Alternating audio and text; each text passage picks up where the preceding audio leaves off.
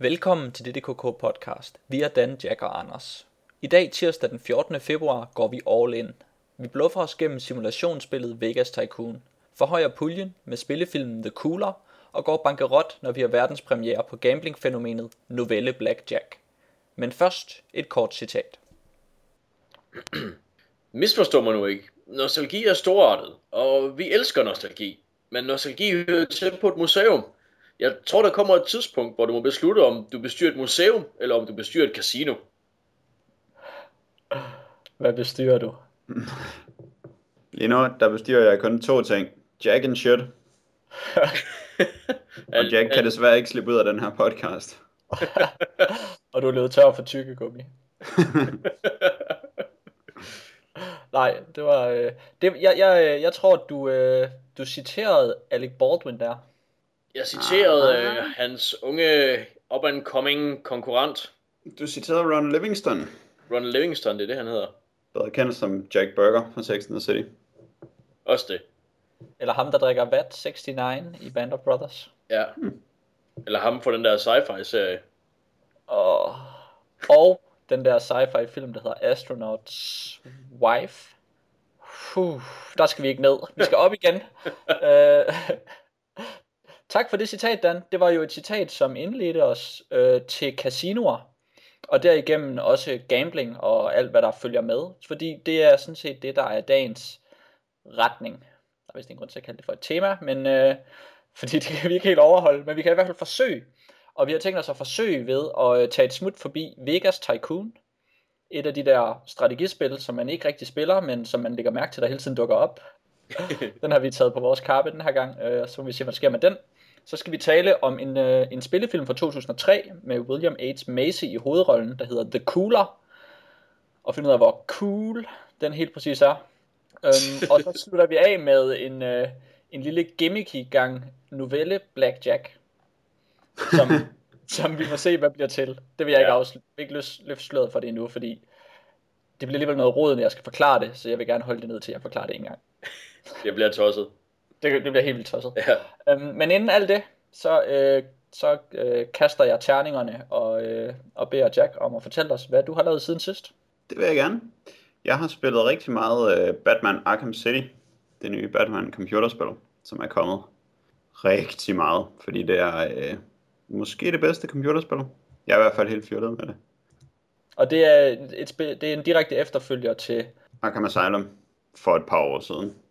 Ja, som jo tog alle med storm. Ja. Det er også som om Arkham City burde have gjort det, men så kom Skyrim og stjal alle tårtene, og så vandt det alle præmierne, fordi det har ja. fået vildt gode anmeldelser, og det er et vildt godt spil. Ja, men der er ingen, der taler om det. Nej, bortset fra mig. Jeg taler ja. om det hele tiden, efter jeg begyndte at spille det. så det kan være, at du er så begejstret, at du kan gøre op for alt den manglende hype lige nu. Jeg har tænkt mig at prøve i hvert fald. Ej, jeg synes, det er, det er et fantastisk Batman-spil, fordi man er så Batman-aktiv. Man føler sig bare så god til alt det, som man gør. Og man gør så mange forskellige ting hele tiden. Det er et meget varieret spil. Det er ikke kun at slås med alle. Det er også at opklare alle mulige forbrydelser. Har du prøvet at spille andre end Batman i det? Man kan ikke undgå at spille Catwoman i det, ah, okay. fordi hun er en del af hovedhistorien, faktisk. Så hende har jeg også prøvet. Og så har jeg lige øh, købt noget DLC til det, hvor jeg har fået syv nye kostymer til Batman. Så jeg har også prøvet at spille Neil Adams 1970 og Batman. Ja. yeah. Hvilket var fedt. Det kan jeg godt lide. Utrolig flot Batman. Sejt. Men jeg har ikke prøvet øh, Robin eller Nightwing, som man også kan købe. Hvad, altså spillet er jo, altså hvis man tager udgangspunkt i den originale, fordi den, øh, eller den første, for den har jeg spillet meget gennemført, og den var meget øh, sådan meget lineært bygget op, hvor man skulle igennem nogle udfordringer, nærmest sådan fra rum til rum, og så skulle man ofte bare øh, nedkæmpe nogle fjender, som gik rundt i sådan rigtig, som vagter nu går rundt og patruljerer et eller andet, ja, et eller andet rum de går rundt i et rum med pistoler og kigger efter fjender i krogene af rummene. Mm-hmm. Øh, og, og så sidder man så op på sådan nogle gargoyler øhm, øh, i, og, i skjul, og så skal man langsomt dræbe alle de der folk, og så når man har dræbt dem, så er der et eller andet, der låser sig op, og så kan man komme videre. Ja, altså det er jo den ene måde, det er på det, som hedder Predator-modus. Predator-udfordringer, hvor man skal slå folk ned uden at blive opdaget. Og så er der også bare et kæmpe bunkeslagsmål. Det er rigtigt.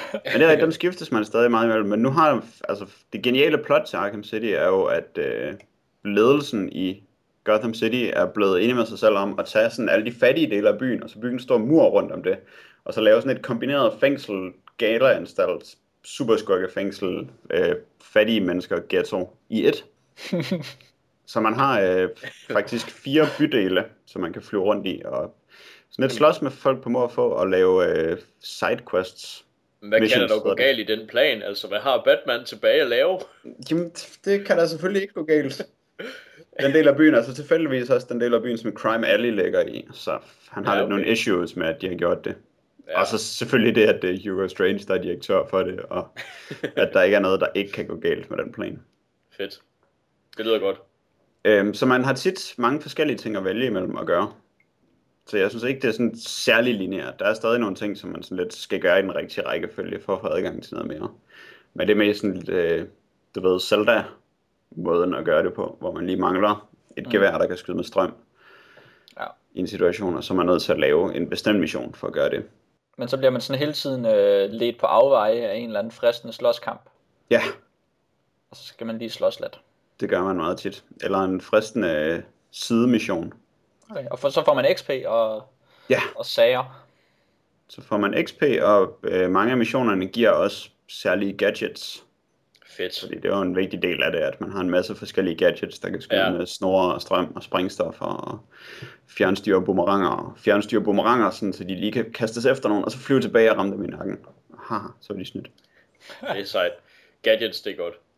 Dem er der virkelig mange af. Også flere, end der var i den første, så vidt jeg husker.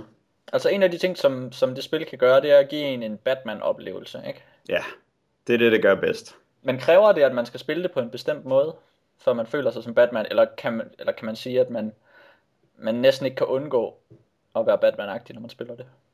Altså man, altså man kan selvfølgelig tabe helt vildt, når man spiller det. Så behøver man ikke være Batman-aktiv. Okay. Men hvis man spiller det, altså hvis man spiller det sådan, så man ikke taber spillet, så kan man ikke rigtig undgå at føle sig Batman-aktiv. Fordi man bliver lidt rundt i alle de situationer, hvor Batman er Batman-aktiv, og så gør han bare noget Batman-aktivt. Og noget, som jeg synes er helt vildt fedt, er med nogle af sidemissionerne og missionerne og sådan noget. Øh, når man så møder en boss, så kan man bare vinde over dem. Så, de, så skal man slet ikke engang have en slåskamp med dem. Man kan bare gå hen og tvære dem ud, fordi man er Batman. Ja. Så sådan principielt set, så er der ikke noget, der er farligt ved bare en mand, når man er Batman. Så Fedt. fjenderne, de kan også sådan tåle mindre bank, når der bare er en af dem. Så hvis der er sådan en ensom mand, så kan man bare gå hen og slå ham. Så falder han om. Men hvis der er flere af dem, så bliver de lidt mere modige, så tager de godt rejse sig op igen. Og hvis de kan skyde en, så skyder de bare en, og så dør man. Ja, yeah. ish. Sådan var det i hvert fald i den første. Ja, og det er meget farligt at blive skudt. Det er rigtigt. Der har man stadig kun en Batman. Mm-hmm. Ja. Men man kan gøre meget ved det med sin XP. Okay. Og så kan du jo bare lade være med at blive set af dem, der har geværer. Ja. Hvem, hvem er du lige? Robin eller sådan noget? oh! det kan jeg godt se. Jamen, det lyder spændende. Jeg Jeg glæder mig synes, til at det er spille et vildt godt spil. Ja, jeg har... Øhm, Jack han nævnte øh, sidste gang, tror jeg det var, at han havde læst øh, nye Daredevil af Mark Waid og Paolo Rivera. Og det har jeg også læst, og jeg er egentlig enig med Jack, og vil ikke sige så meget mere i den sammenhæng, men jeg vil dog sige, at før jeg læste nye Daredevil, øh, der startede fra Daredevil nummer 1 af, øh, så læste jeg miniserien Daredevil Reborn, som foregår mellem Shadowlands, som vi ikke behøver at tale mere om, og så det nye Daredevil. Så det er sådan der, hvor øh, Matt Murdock, altså Daredevils øhm, civile identitet, er taget væk fra New York, fordi Øh, ja, jeg var helt vildt ond i Shadowland, og jeg, nu ved jeg ikke, hvad for en vej jeg skal. Og så er han selvfølgelig ude i, ude i Midtvesten, og der er støv, og han, han prøver sådan at lade være med at blande sig i problemer og sådan noget, og det er, den er faktisk, den er faktisk øh, virkelig kedelig. Jeg er lige nødt til at sige til lytterne, at det var ikke en eller anden nisse, der lige overtog mikrofonen. Det var Dan begge to. det var, det var min, min Matt Murdock whiny stemme. Men den er, den er virkelig, altså, øh, jeg var glad for, at jeg bagefter skulle læse noget godt der, det var, fordi den er virkelig kedelig, og man behøver virkelig ikke læse den. Så hvis man er interesseret i at læse Daredevil, så skal man bare starte med Daredevil nummer 1, volume 3, og, og glemme Reborn-serien helt. Men er det ikke vildt så meget Mark Waid, han bare med det samme kan finde tilbage til rødderne i Daredevil. Jo, Og Jo, finde det, han- som er den gode idé efter sådan noget pjat som Shadowland og Reborn. jo han, han kan finde ud af at lave en Daredevil, der er sej, og, øh, og hvad kan man sige, har sin egen stemme, i stedet for at være en, jeg tror du kaldte ham en, lidt en reserve Batman sidst. Ja. Og, Og så øh, Reborn, altså Daredevil, der kører i bus. Hvad, hvad er der fedt ved Ja. det?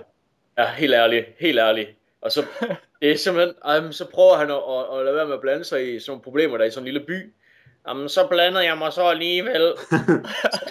Hvad?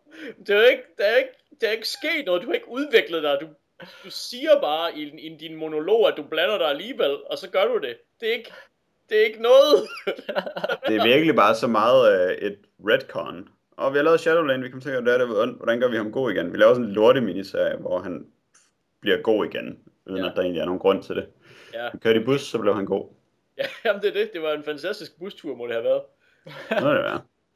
Men hvad synes du om min øh, vurdering af Paulo Rivera som en blanding af Paul Pope og Mike Allred? Fordi den var jeg faktisk lidt stolt af. Jeg kan godt se, hvad du mener. Jeg, jeg synes, der er noget om snakken. Uh, han har faktisk en rigtig sej stil, og den er sådan meget... Uh, ja, det er de der tykke outlines og sådan noget, som Mike Allred han også har, hvilket er fedt. Og så er der det, det, hvad kan man sige, de gode dele af Paul Pope, som, uh, ja, som det også er fedt, når det bliver blandet med resten. Ja, der var et eller andet, hvor øh, der var nogen, der havde sådan en maske, der mindede om hans Batman-maske fra Batman Year 100. Ja, Som en virkelig skør Batman-maske. Hvordan, hvordan ser den ud? Øhm, den har ikke... Øh, den går sådan lige ned fra panden og ned over næsen. Det er lidt svært at forklare. Ja, Men den er, den er sådan meget- lidt øh, fladpandet. ja, den er meget fladpandet i det. Det er rigtigt nok.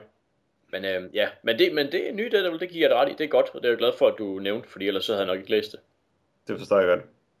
Og godt, at du giver mig ret, ellers var jeg blevet nødt til at få dig til at give kvejebajer. Sikkert, ja. Giv mig, jeg har ret bajer. Um, jeg har set uh, A Bill of Divorcement fra 1932, som der er Catherine Hepburns debut uh, film, uh, instrueret af George Zucker. Um, så det er sådan, og så produceret af David O. Selznick, så det er ligesom uh, god filmbanden fra 30'erne. Det er ikke man meget mig. Nej, det gør det ikke. Um, ja. En film, der handler om Catherine Hepburn og hendes familie. Um, og det er meget sjovt, fordi den foregår i England, og men, øh, men der er ingen, der snakker engelsk i den. Um, så det er sådan, den, den- den starter sådan lidt dårligt ud, og så får man ellers bare fra starten af indtryk af, hvor, hvor meget et, et, sådan et spændingspunkt film i 1932 er, fordi der er den her sådan skole af gammeldags skuespillere, skuespillerinder, som taler meget teatralsk og dramatisk, og, Ah, og ja. har sådan øh, konstant falset kørende. um, øh, og så kommer der sådan en, en sprudlende ung Catherine Hepburn ind, og så begynder hun bare at, ja, at tage bukserne på og råbe og skrige folk og være cool. Um, og det er ret sejt at se hende i, i hendes debutfilm, um, fordi hun bare er bedre end alle de andre. det lyder sejt. Ja, det er jo noget, jeg så også ekstremt vild med Catherine Hepburn. Men, uh, så det var ja, sjovt at se hendes debutfilm. Handler den om noget? Ja, altså som titlen antyder, så handler den om skilsmisse, som jo er en hot potato der i, i 20'erne, 30'erne. Åh, ja. Og det er sådan set et meget godt plot, øhm, der handler om en familie, hvor at, øh, at manden er blevet sindssyg, og det er selvfølgelig tabu, så der er ingen, der taler om det. Øh, og det har han så været rigtig, rigtig længe, og så vil konen så nu finde sig en ny mand, fordi han har været sindssyg og buret væk så længe, øhm, at, øh, at hun er nødt til at gøre noget. Men så pludselig dukker han op på juledag, øh, og, og mener, han er rask, men er rimelig bib stadigvæk. og så er hun selvfølgelig bundet af sit øh, ægteskabsløfte, og så står hun lidt i en, i en svær situation. Så står hun med håret i postkassen. Ja, og så kommer Catherine Hepburn bare ung og progressiv og forklarer dem, at, at det hele kan løse sig, hvis hun bare lige stikker af og tænker sig, og hun tager sig af sin far. Og så, og så laver den det der. Det er altid et chok, når man ser film fra typisk øh, 20'erne eller start 30'erne, hvordan de bare slutter. uden, uden historien er slut, og man har ikke rigtig forstået, om, om, om det er en lykkelig slutning, men de smiler, og så, du, du, og så toner titlerne ind, og så er den bare færdig. Og så når man, okay, okay, godt nok, så, så det gik godt. Eller, ja, det er nogle gange ret charmerende, faktisk. Ja, det er helt vildt, hvordan det bare er sådan fandme slut. Så man når ikke rigtig at forstå, hvad der helt præcis skete. Er det, Så- er det komisk, når han er sindssyg? Er det en komedie? Uh, nej, det er det ikke. Det er et, uh, et, jeg tror det er et psykologisk drama, men, uh, for der er ikke rigtig nogen vitser eller gags i det, men uh, det er lidt svært at se, faktisk.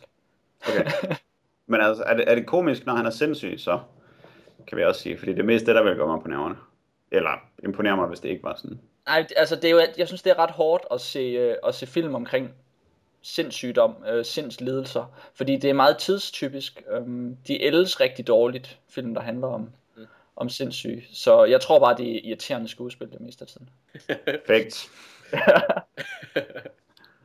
så, så den er god, hvis, øh, hvis man skal se alt, hvad Catherine Hepburn har lavet. Hvad er det nu, han er berømt for, ham der George Zucker? Jeg kan godt huske hans navn. Og han har lavet meget, men altså Philadelphia Story er jo også mm. Hepburn, Zucker og Selznick. Ja.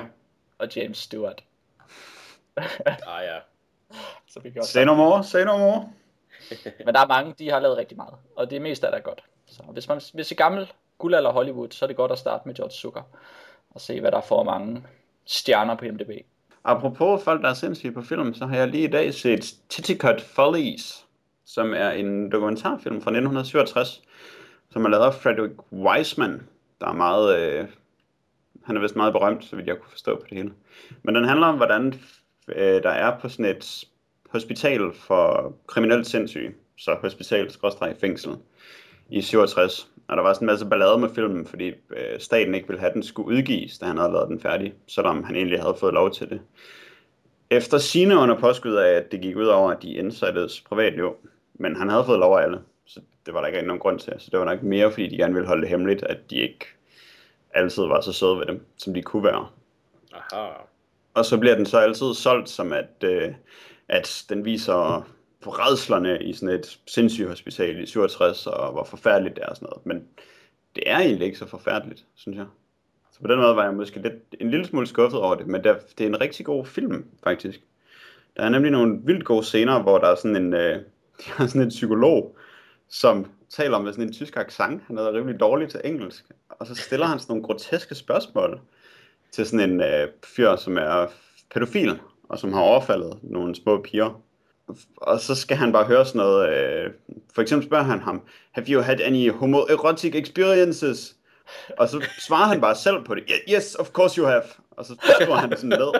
Og så det var sådan en fuldstændig grotesk samtale, hvor ham der, som er den sindssyge, han sidder og sådan helt rolig og afslappet og forklarer om, hvad det er, hans problem er, og hvad der er galt, og svarer ærligt på alle spørgsmålene, og siger, at jamen, han ved godt, at han skal have hjælp, han er måske bare lidt i tvivl om, det den her hjælp, han skal have til det. Og ham der, øh, psykologen, han sidder bare og finder på sådan nogle, øh, han skal bare høre alle detaljerne om hans sexliv, og hvordan hans kone er, og om han bedst kan de store eller små bryster, og så han bare savler med den der tyske accent.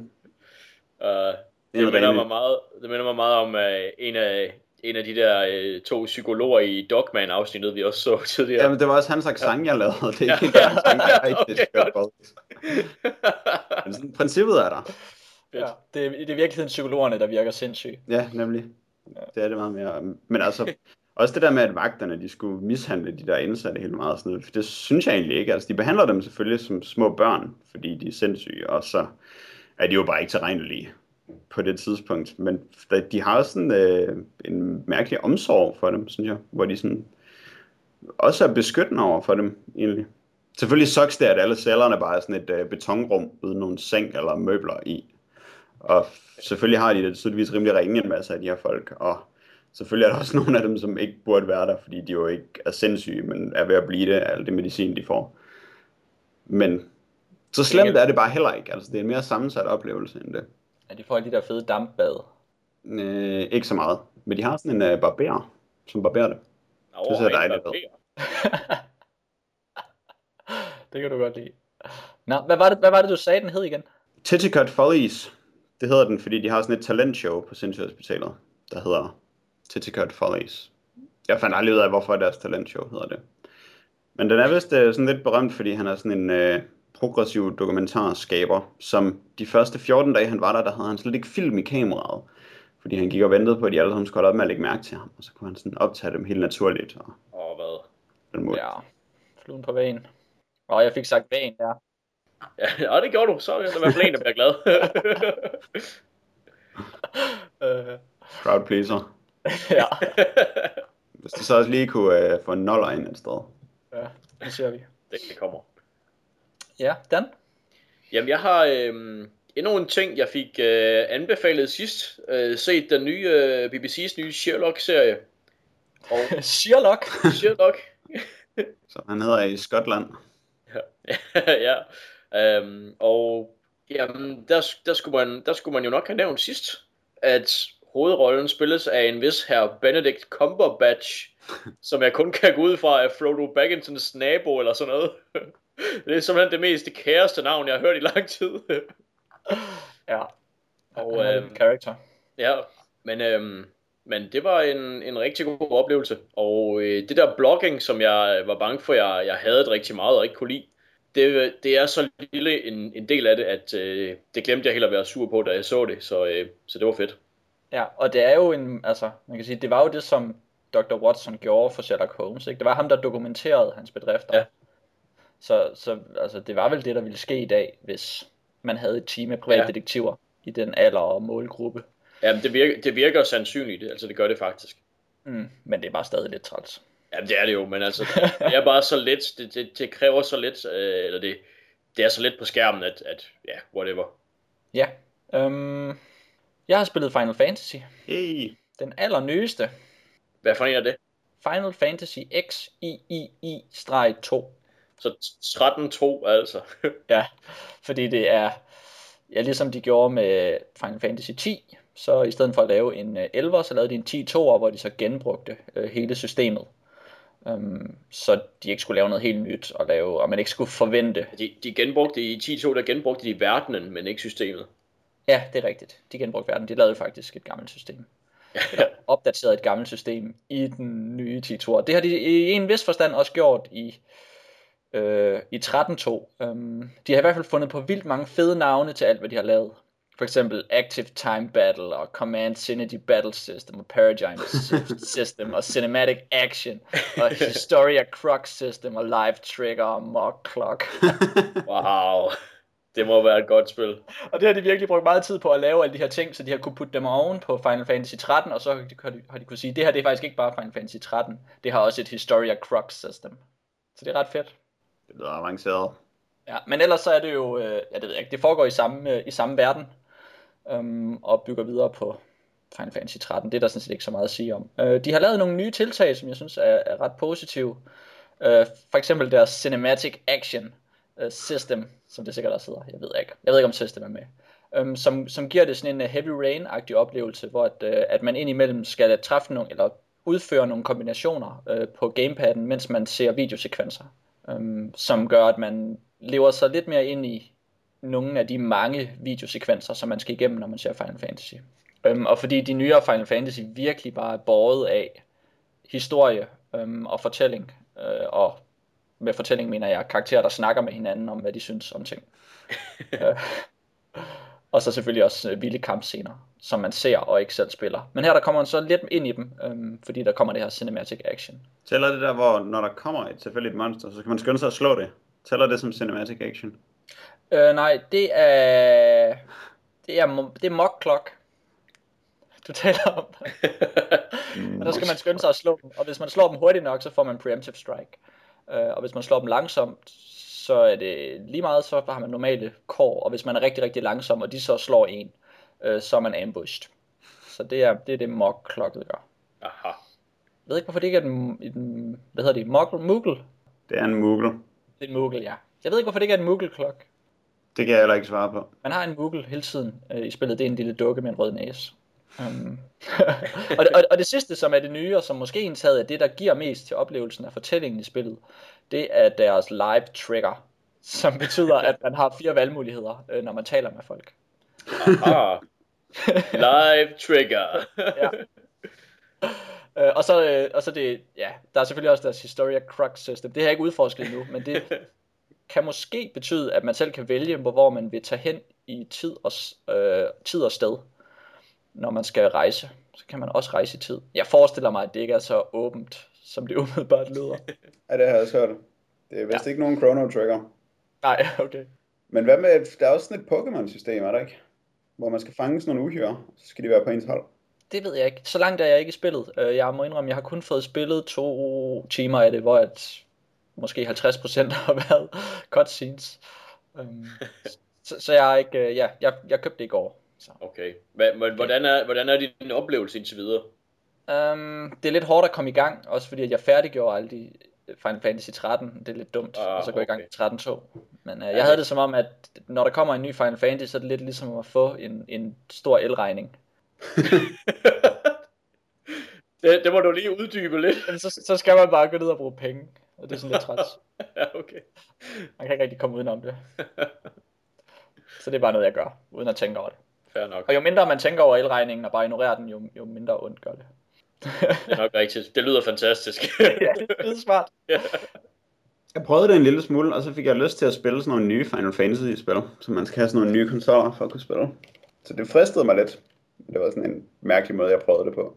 Altså, altså bare det, jeg lige har spillet, der synes jeg, at det giver, det giver så meget dybde at have Cinematic Action System og Live Trigger System øh, oven på øh, Final Fantasy 13. Øh, Udover at det er nye systems, så er det sådan set også noget, der giver dybde, at man har valgmuligheder. Jeg har ingen anelse om, om det har nogen indflydelse på spillet, hvad jeg vælger at sige, fordi alle de kommentarer, man kommer med, er sådan nogle rimelig overdrevet, følelses- følelsesladet kommentarer i alle situationer.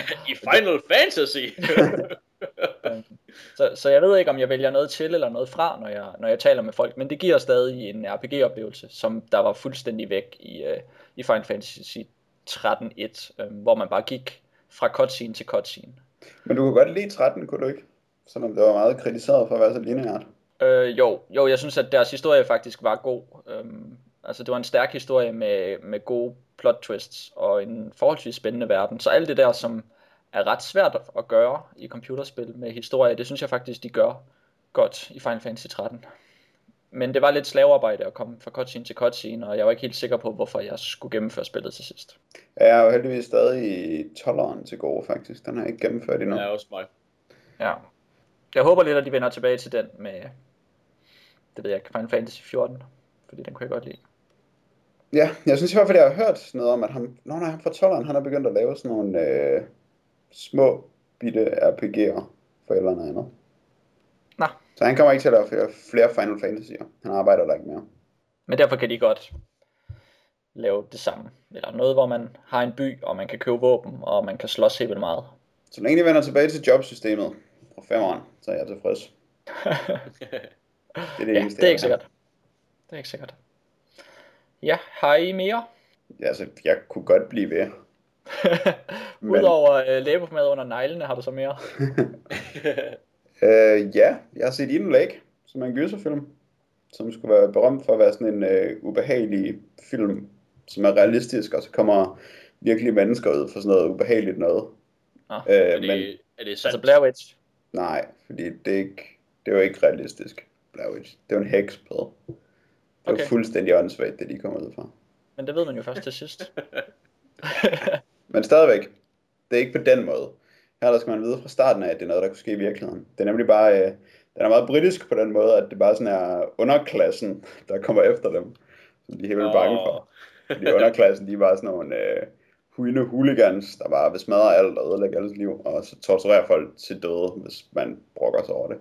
Og det er sådan lidt, et lidt spøjs setup, synes jeg, men sådan set fint nok, men de er bare pisse irriterende, de to, der skal tortureres til døde. De er slet ikke øh, gode til at opføre sig realistisk, og det gør den... Det gør, at ret langt hen ad filmen, der, der er man bare sådan irriteret over, hvorfor hun bruger sin øh, PDA til at bluetoothe til sin mands telefon, som ham skurken har i lommen, sådan, så hun kan ringe til politiet for den telefon, han har i lommen. Og så opdager han nok ikke noget. Efter at hun har sovet ude i skoven hele natten, efter hun fik besked på, at hun skulle løbe efter hjælp.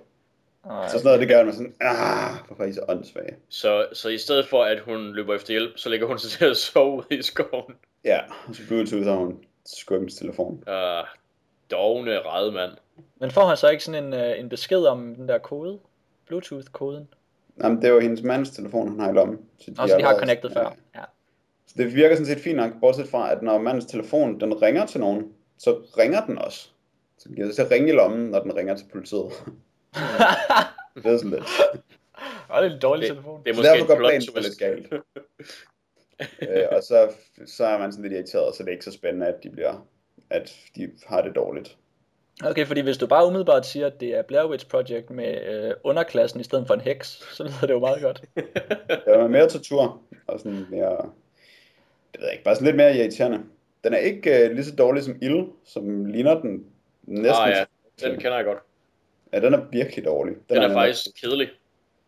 Ekstremt så kedelig den er. Så Ja. lidt payoff, man får for al den tid, man spilder på, at nogle børn, de teleporterer rundt og kan finde ud af at slukke for strømmen og telefonen i et hus og sådan noget, Ja. mens de bare er små børn. Så den er ikke lige så irriterende som den, og sådan lidt mere britisk, og så er det sådan lidt fedt, at det var underklassen, som de er helt vildt bange for. Men øh, den er dårlig. Ja, okay. Det er en skam. Det er noget dårlig torture porn. Ja. Ikke godkendt. Ja, men hvis det var det, I havde, så synes jeg, vi skal gå i gang med dagens vigtige emner. Men inden det, så vil jeg faktisk lige gøre en reklame for øh, vores, vores lytterinddragelsesinitiativ system Trigger. trigger. øhm, øh, vi, har nemlig, øh, vi er nemlig i gang med at planlægge en episode, hvor I lyttere kan skrive ind med forslag til, hvad vi skal tale om. Øhm, og det har vi tænkt os at gøre selvfølgelig på en sindrig og snørklet måde, øhm, som der betyder, at vi sætter nogle regler for, hvad man må foreslå, og så skal I skrive ind og være fantasifulde og indsigtsfulde og, og vittige, og jeg ved ikke hvad, øh, og så skal vi bruge det til at lave et fremragende episode øh, med jeres forslag.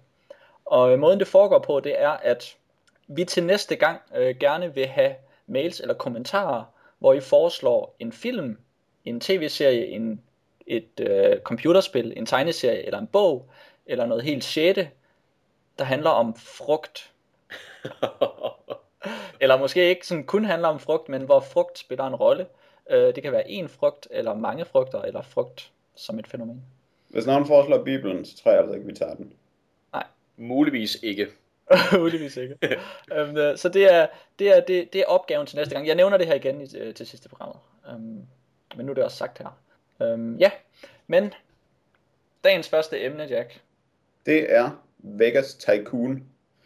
Og hvis man ved noget om øh, computerspil, så ved man nok, at Tycoon det betyder, at det er et simulationsspil, hvor øh, spillet simulerer, at man opbygger en forretning af en art. Og hvis man ved noget om noget, så ved man nok, at Vegas betyder casinoer. Så det er ganske rigtigt et spil fra 2003, hvor man skal bygge et casino i Las Vegas, og så blive den rigeste, som man altid skal i et tycoon-spil. Og spillet det starter med, at man øh, vælger en grund i Las Vegas, hvor vi formoder det er. Øh, køber den, og så begynder man ellers at bygge bygninger på den. Fordi noget, som jeg lærte af Vegas Tycoon, er nemlig, at et casino, det er ikke bare et casino. Et casino, det er sådan et helt underholdningskompleks, hvor man også skal bygge øh, hoteller, biografer, og rulleskøjtediskoteker, og spillehaller og sådan noget rundt om. Så alle de ting skal man bygge yeah. øh, så man kan give sine kunder en total oplevelse.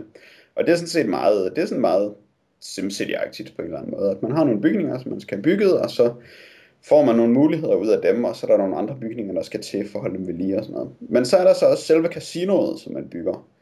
Fordi det, når man har bygget sit casino, så rykker man nemlig ind i det, og så skal man bygge indersiden af casinoet også.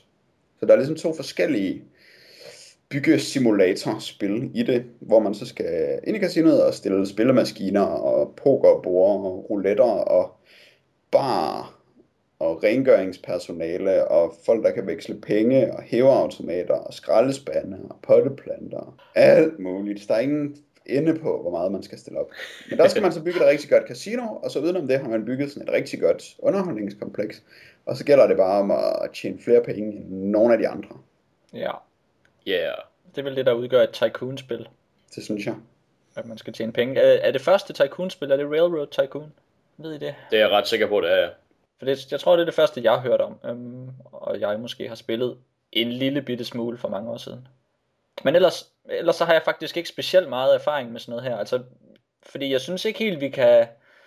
Jo, det er selvfølgelig øh, let at sige, hvis man har spillet SimCity, så ved man lidt, hvad der foregår her. Men jeg har det som, at det er en helt anden oplevelse, man får i Vegas Tycoon end i SimCity. Det synes jeg, hvis jeg må, øh, hvis jeg lige må afbryde dig der, så synes jeg det egentlig ikke så meget. Nej, Jeg synes, det mindede meget om, øh, når jeg spiller SimCity. Her tænker jeg så mest på 4'eren, som jo har 3D-grafikken og interfacet og sådan noget til at hamle op med Vegas Tycoon. Men jeg synes egentlig, at oplevelsen er meget den samme. Bare øh, bedre i SimCity, men det kan vi jo snakke om lige om lidt. Ja. Hvad, hvad, Dan, hvad, hvordan var din oplevelse med Vegas Tycoon? Jamen, jeg tænkte meget over det her med simulationen versus den udfordring, som, som spillet sætter. Øhm, for jeg gik i gang med den her campaign, som man kan vælge i stedet for, i stedet for at vælge sandbox. Og der, der sad jeg sådan lidt nogle gange og og havde det lidt hyggeligt med den her simulationsdel, hvor jeg satte spillet på pause, og så sad jeg og byggede en masse ting, øh, som, øh, som jeg synes, der var, kunne være fint på grunden, og så fint ud i casinoet, og ah, der skal være en af hver alle bordene og sådan noget. Øh, og så satte jeg så spillet på play igen, og så fossede pengene bare væk fra mig. og så helt tosset, jeg tabte bare på nul tid og sådan noget. Så det tænkte jeg, okay, det er, ikke, det er ikke sådan, man gør det. Det er sådan, at man skal sådan adapte lidt hen ad vejen og så ligesom tage, så kommer der en udfordring, så tager man ligesom den og gør, hvad man kan for at lokke den her basketballstjerne ind på sit casino eller sådan noget. Og, mm. og så adapter man ligesom til det, og så kommer der måske nogle skøre øhm, hippier, der vil have, at man skal bygge masser af springvand. Okay, så gør man så det. Og øhm, der, der, der sad jeg og tænkte, at det var jeg nok det var jeg til at starte med lidt mere over i simulationslejren, hvor jeg bare ville bygge sådan en fin lille kompleks, som, som man, man kunne nyde fordi mm. der var mange palmer og sådan noget. Ja, jamen, altså, så man kan sige, øh, så, eller synes du, det var sjovt? Det var det eneste, det jeg ville spørge om. jamen, det var, det var meget opdelt, altså fordi jeg synes, jeg synes egentlig, det var sjovt øh, til en vis grad at have de her udfordringer, og så adapte hen ad vejen, når jeg fandt ud af, at det ligesom var det, man skulle, at det var sådan, man ligesom skulle spille det. Uh, men jeg havde det også rigtig hyggeligt med at sidde og bygge sådan nogle små komplekser, der var sådan, som jeg synes, der selv var ret fede. Um, men det var bare så ikke det, spillet lavede op til overhovedet. Mm. Og så tænkte jeg, okay, nu havde jeg så tabt en masse øh, ved ikke at kunne finde ud af de her udfordringer, så prøver jeg så sandbox-delen i stedet for. Og der sad jeg så og byggede, og så satte jeg den på play, og så, jo, jo, så tabte jeg nogle penge, men så kom der heller ikke nogen udfordringer, så jeg ligesom kunne tabe spillet, så sad jeg bare sådan og havde lidt underskud. Og det var sådan som det. og, det var, det, og det var sgu heller ikke særlig spændende. Nå, okay, så. men det er godt, du har prøvet uh, sandbox-delen, for den har jeg slet ikke spillet. Jeg har kun spillet uh, campaign. Og en af de første ting, man møder i campaign, det er jo en meget, meget sparet tutorial, som, som der forklarer en en lille bitte smule om, hvad der foregår i spillet. Øhm, og så kan man ikke rigtig selv opsøge særlig meget viden omkring, hvad man helt præcis skal gøre. Øhm, man er lidt i mørket øh, på mange punkter med det her spil, synes jeg. Så jeg synes, øh, så, altså jeg kom til et sted i spillet, hvor at jeg skulle jeg tror, det er en, en specifik mission, der handler om, at der kommer en masse country og western entusiaster til The Strip i, øh, i Las Vegas, og så skal man så tiltrække folk ind i ens live venue, så de hører en masse country og western musik. Og så, øh, og, og, og, så, øh, og så tager jeg så næste del af historien. Fordi den mission virkede svær. Og så satte jeg mig ned og tænkte, hmm, hvad skal jeg gøre? Jeg prøver at bygge et bedre casino, og så prøvede jeg at bygge bedre casinoer ud fra, hvad jeg sådan vidste om casinoer. Og det er sådan noget med, det er noget med, at der skal stå spillemaskiner i indgangen, for det kan folk ja, godt lide. Nemlig. Så, så jeg tog bare fat i sådan min egen viden omkring casinoer, og så tænkte jeg, det har de sikkert bygget indbygget i det her Vegas Tycoon-spil, øh, og sådan nogle ting, og, og sådan lidt til forskellige smag, og prøvede sådan lidt at, at have det, der var sådan lidt fancy upper class gambling, sådan i et hjørne, og så det, der var sådan lidt folkeligt dumt, vind en bil, og i det andet hjørne, og sådan noget. Men jeg ved ikke, om de ting virkede, jeg ved ikke, om det tiltræk flere turister eller, eller high rollers eller noget um, helt præcis, om jeg havde succes. Nej, det er jo netop det, som jeg synes var meget, meget irriterende ved spillet, og som jeg synes er meget vigtigt for en, en forretningssimulator, det er, at det var meget svært at få nogle oplysninger om, hvad, hvad tingene gjorde, og hvordan ens casino egentlig kørte. Ja. Du kunne sådan lige med ned og ned få sådan en lille graf, der viste, at øh, det var mest øh, biker babes, der kom i ens casino. Men man kunne bare ikke rigtig få noget at vide om, hvorfor, eller hvad man kunne gøre for at gøre det sjovere for dem, eller hvad man kunne gøre for at tiltrække andre. Fordi der er sådan, når man bygger en øh, bestemt maskine, lad os tage videopoker som et eksempel, ja. så kan man se, hvad, hvilke typer den tiltrækker. Videopoker tiltrækker sad drunk, det er derfor jeg tager den. Det er den fedeste måde. Yeah. ja. Og så kan man prøve at bygge en masse af dem, og så gå ud fra, at der kommer mange af dem. Men jeg havde ikke bygget særlig meget af noget, som tiltræk øh, Biker Babes. Det er vist den der, øh, den store spillermaskine, med sådan en løbende jackpot rundt om, på en eller anden ja, okay. måde. Ja. Og, og sådan en havde jeg for eksempel ikke, så jeg kunne ikke få at vide, hvad det var, Biker Babes synes var så fedt ved mit casino. Men det var Nej. altså bare dem, der havde lyst til at komme. og når der går en øh, kunde ind i ens casino, så har de som regel øh, sådan terninger eller kort over hovedet, det betyder, at de gerne vil spille, og så bliver de sure eller glade, eller efter om de vinder eller taber, tror jeg nok. Men udover det, så kan man ikke få noget at vide om, hvordan deres oplevelse var. Altså jeg vil gerne vide, altså synes de, der var for meget skrald i mit casino? Er det derfor, der ikke kommer flere folk herind? Mm. Øh, manglede de et bestemt spil, synes de, at øh, huset stjal for meget for dem? Fordi det kan man jo indstille for henad til de enkelte spillermaskiner, hvor meget huset skal tage, og hvor meget, øh, hvad skal man sige, hvor mange penge folk putter i den, og man så tager af det og sådan ja. noget. Øh, så egentlig så er der sådan en masse gode elementer. Jeg, altså jeg kan rigtig godt lide det der system, at man har forskellige typer af kunder. Mm. Øh, med at så kan man tiltrække en Texas Whale, som betyder en, der har mange penge. Ja. Men det var, fedt. Det er godt at vide sådan Men man kan ikke rigtig noget at vide om, hvordan man gør nogle af de ting, udover at det tiltaler typer. Og det synes jeg er ærgerligt. Jamen helt sikkert, altså det, at det er så lidt feedback på en situation, på det man gør, altså det synes jeg også, der var, det var, det forvirrede mig rigtig meget. Ja, og det var svært at sætte sådan et, et trial and error scenarie op ja. for sig selv, hvor nu prøver jeg kun at have videopoker, og så observere, ja. og så lære omkring, altså hvilken målgruppe jeg tiltrækker med videopoker, fordi man får bare ikke den data, man får bare ikke at vide, om videopoker rykker eller ej, øhm, og om videopoker virkelig, virkelig giver så mange sad drunks, som man gerne vil have.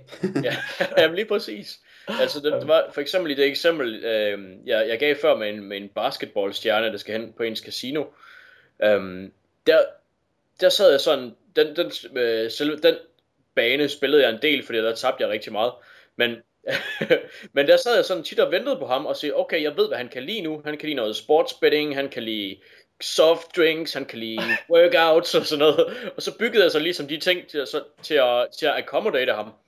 Og, og så fulgte jeg sådan ligesom efter ham, og så kiggede han så aldrig ind på mit casino, han gik bare ind til konkurrenten. ja. og så kommer der bare sådan en besked op, åh, det var synd, du får ikke hans 3.000 dollars tip. Nå, hvad, så, hvad, hvad skal jeg så gøre? Skal jeg, skal jeg hyre en eller anden hitman til at smadre konkurrenten, eller hvad? Hvilket man så ikke kan selvfølgelig. Men, men altså, hvad skal jeg gøre for at lokke ham hen på min grund overhovedet? Det ved jeg ikke engang. Nej, altså det skulle lige nævnes, at de forskellige, altså hver bane, man spiller i kampagnen, har sådan et, et scenarie, hvor, man, hvor der er nogle objectives, man kan klare, hvor et klassisk objektiv vil være, at du skal tjene mere end, din, end dine modstandere. Ja. Og så er der så to eller tre modstandere, man har, som man kan følge med i, øh, hvor, meget, hvor mange sales de har, altså hvor mange sådan enkelte gange de, de laver forretning, øh, eller hvor mange penge de har tjent. Og så skal man så prøve enten at, at slå dem i, i sales, eller i, i at tjene penge. Ja. Um, Hvilken, hvordan bliver det målt? Fordi jeg fandt ud af, at øh, sådan nogle casinoer, de måler penge i noget, der hedder trips, som er fire dage af fem timers gambling. Nå. Det bruger okay. man til at måle, sådan, hvor mange penge et bord tjener, og selvfølgelig hvis man er professionel gambler, også sådan, hvor mange penge man selv tjener. Det hedder trip. Det er ja. trip. Trip. Men det var ikke sådan, man fik det at vide. Det, det lagde jeg ikke mærke til. Det tror jeg bestemt ikke, nej. Jeg tror, at øh, målet, er, målet er, at du skal for eksempel tjene 4.000 dollars per dag eller sådan noget. Så ja. ikke, ikke noget med trips. Men jeg tænker, når man så modstanderens statistik, så tror jeg også, det er per dag. Trip, hvad de lå på. Nå. Okay, fint nok. Det er jo det en kedelig måde. Ja. Men sådan et simulationsspil, det kan jo næsten ikke have for meget data. Du kan ikke gemme, gemme det sådan væk, så man ikke behøver at skulle se det, hvis man ikke føler sig tryg ved det. Men man skal altså have mulighed for at kunne få alle oplysninger om sin virksomhed. For det vil et casino jo have. Helt sikkert. Og der virkede det måske lidt som om, at Vegas Tycoon ikke er det Tycoon-spil, der sådan er mest gennemarbejdet. Jeg synes, der var en del små ting, der var irriterende, når man skulle bygge. For ja. eksempel, at man ikke kan flytte noget, når man først har bygget ja, det. virkelig træls. Man er nødt til at sælge det til en lavere pris, end man lige har købt det til, og så købe ja. en ny og stille det rigtige sted. Så når man, så når man skal stille sin, sin trappeopgang, og så den bare sådan lige er en square for langt fremme, så har man bare sådan et hul, så skal man til at sige, åh, skal jeg nu til at elevere hele gulvet, eller skal jeg bare lige sælge den her trappe og bygge Ja, det er jo selvfølgelig ret meget i Vegas ånden, at man skal sælge det til en dårlig pris, og så købe det igen. Men altså, det er bare skide irriterende, når man gerne vil placere sine ting, og det, hvad hedder det, um, cursoren er lidt eller på grund af måske perspektivet, så er den sådan lidt uheldig en gang imellem. Så man kan sådan sagtens komme til at placere tingene forkert, synes jeg. Ja, det er svært. Og, øh, og så er der en ting, som du nævnte, Jack, det der med, at når der går en, en, en person rundt i, i ens casino, eller uden for casinoet for den sags skyld, så kan man se sådan en, en boble over dem, og hvad de tænker, og så kan man så også prøve at køre musen hen på dem, og trykke på dem. Men så skal man ligesom holde musen med dem, øhm, for, for at få fat i dem, og det er utrolig svært at, at, at markere de der folk, og så skal man til at zoome, og det er sådan lidt en, der bliver det virkelig kluntet nogle gange, når man skal prøve at trykke på en af de der kunder. Anden irriterende ting er, at uh, interfacet, knapperne man skal trykke på, det skalerer ikke med en skærmopløsning. Så hvis man spiller det i 2560 x 1600, så er alle knapperne bare så bitte små, at man nærmest hverken kan se eller ramme dem. Og øv, øv. Så kunne den også godt lige have brugt lidt mere polish. Ja, men det er så også et gammelt spil. Men stadigvæk, vidste man virkelig ikke det dengang. Nå, der er i hvert fald en del ting, som er sådan lidt irriterende ved det. Så hvad var, hvad var sjovt? Det var sjovt, at der var en maskine, som virkede på Sad Drunks. Ja, Det kunne du godt lide. Hvad, hvordan, hvad synes du var det sjoveste? altså jeg, jeg tror... Ja, hvad- det, det er ret svært at sige, fordi jeg havde som sagt en ret todelt oplevelse. Altså, for det første så havde jeg det sjovt med at sidde og bygge for mig selv, mens den var på pause. Ja. men, men jeg ved jo selvfølgelig godt, der skal være noget. Man kan ikke altid have spillet på pause, det ved jeg jo godt. Nej, men det er da en ærlig sag, hvis den bedste del af spillet, det er, når man bygger. Altså det er vel også, jeg tror, der mange har den oplevelse af The Sims, øhm, at så bygger de et fedt hus, som er effektivt og som virker, og så sætter de det i gang, og så skal man bare trykke på folk og sørge for, at de går på toilet og ser tv. Og så Ja. bliver spillet lidt kedeligt derefter, ikke? Det, Der er det- sådan det- lidt, øh, en lidt ærgerlig ting ved Vegas Tycoon, som du også har lidt berørt, Dan, det er, at hvis man kommer til at bygge et lortecasino, og bruger en masse penge, og så man kommer i gæld, så tjener man ikke nogen penge, og så er der ja. ikke Ja. nogen mulighed for at grave sig ud af hullet igen. Man kan ikke låne penge i banken eller sådan noget, for eksempel. Nej, nej. Der, der, Så sidder man bliver det bare fast. Ja, Ja. der bliver bare et minus, der vokser og vokser. Så en Ja, ja, hurtig det- beslutning kan hurtigt blive til, at man bare sidder fast og dør. Ja, Ja. Det er godt at sørge for, at man hele tiden har nogle penge på kistebunden.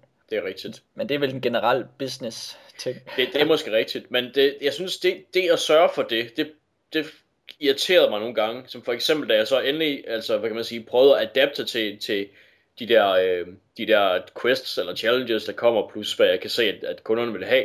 Så er der på et tidspunkt, hvor jeg har bygget et casino, og det går ret godt, og jeg har ikke bygget toiletter derinde, for det tænker jeg, det er måske, øh, det er måske lige meget. Ja. Men så er der en masse kvinder, der begynder øh, og, og vil bede om toilettet. Okay, men så bygger jeg et, øh, et dametoilet. Og aldrig på noget tidspunkt er der nogen mænd, der mangler toilettet.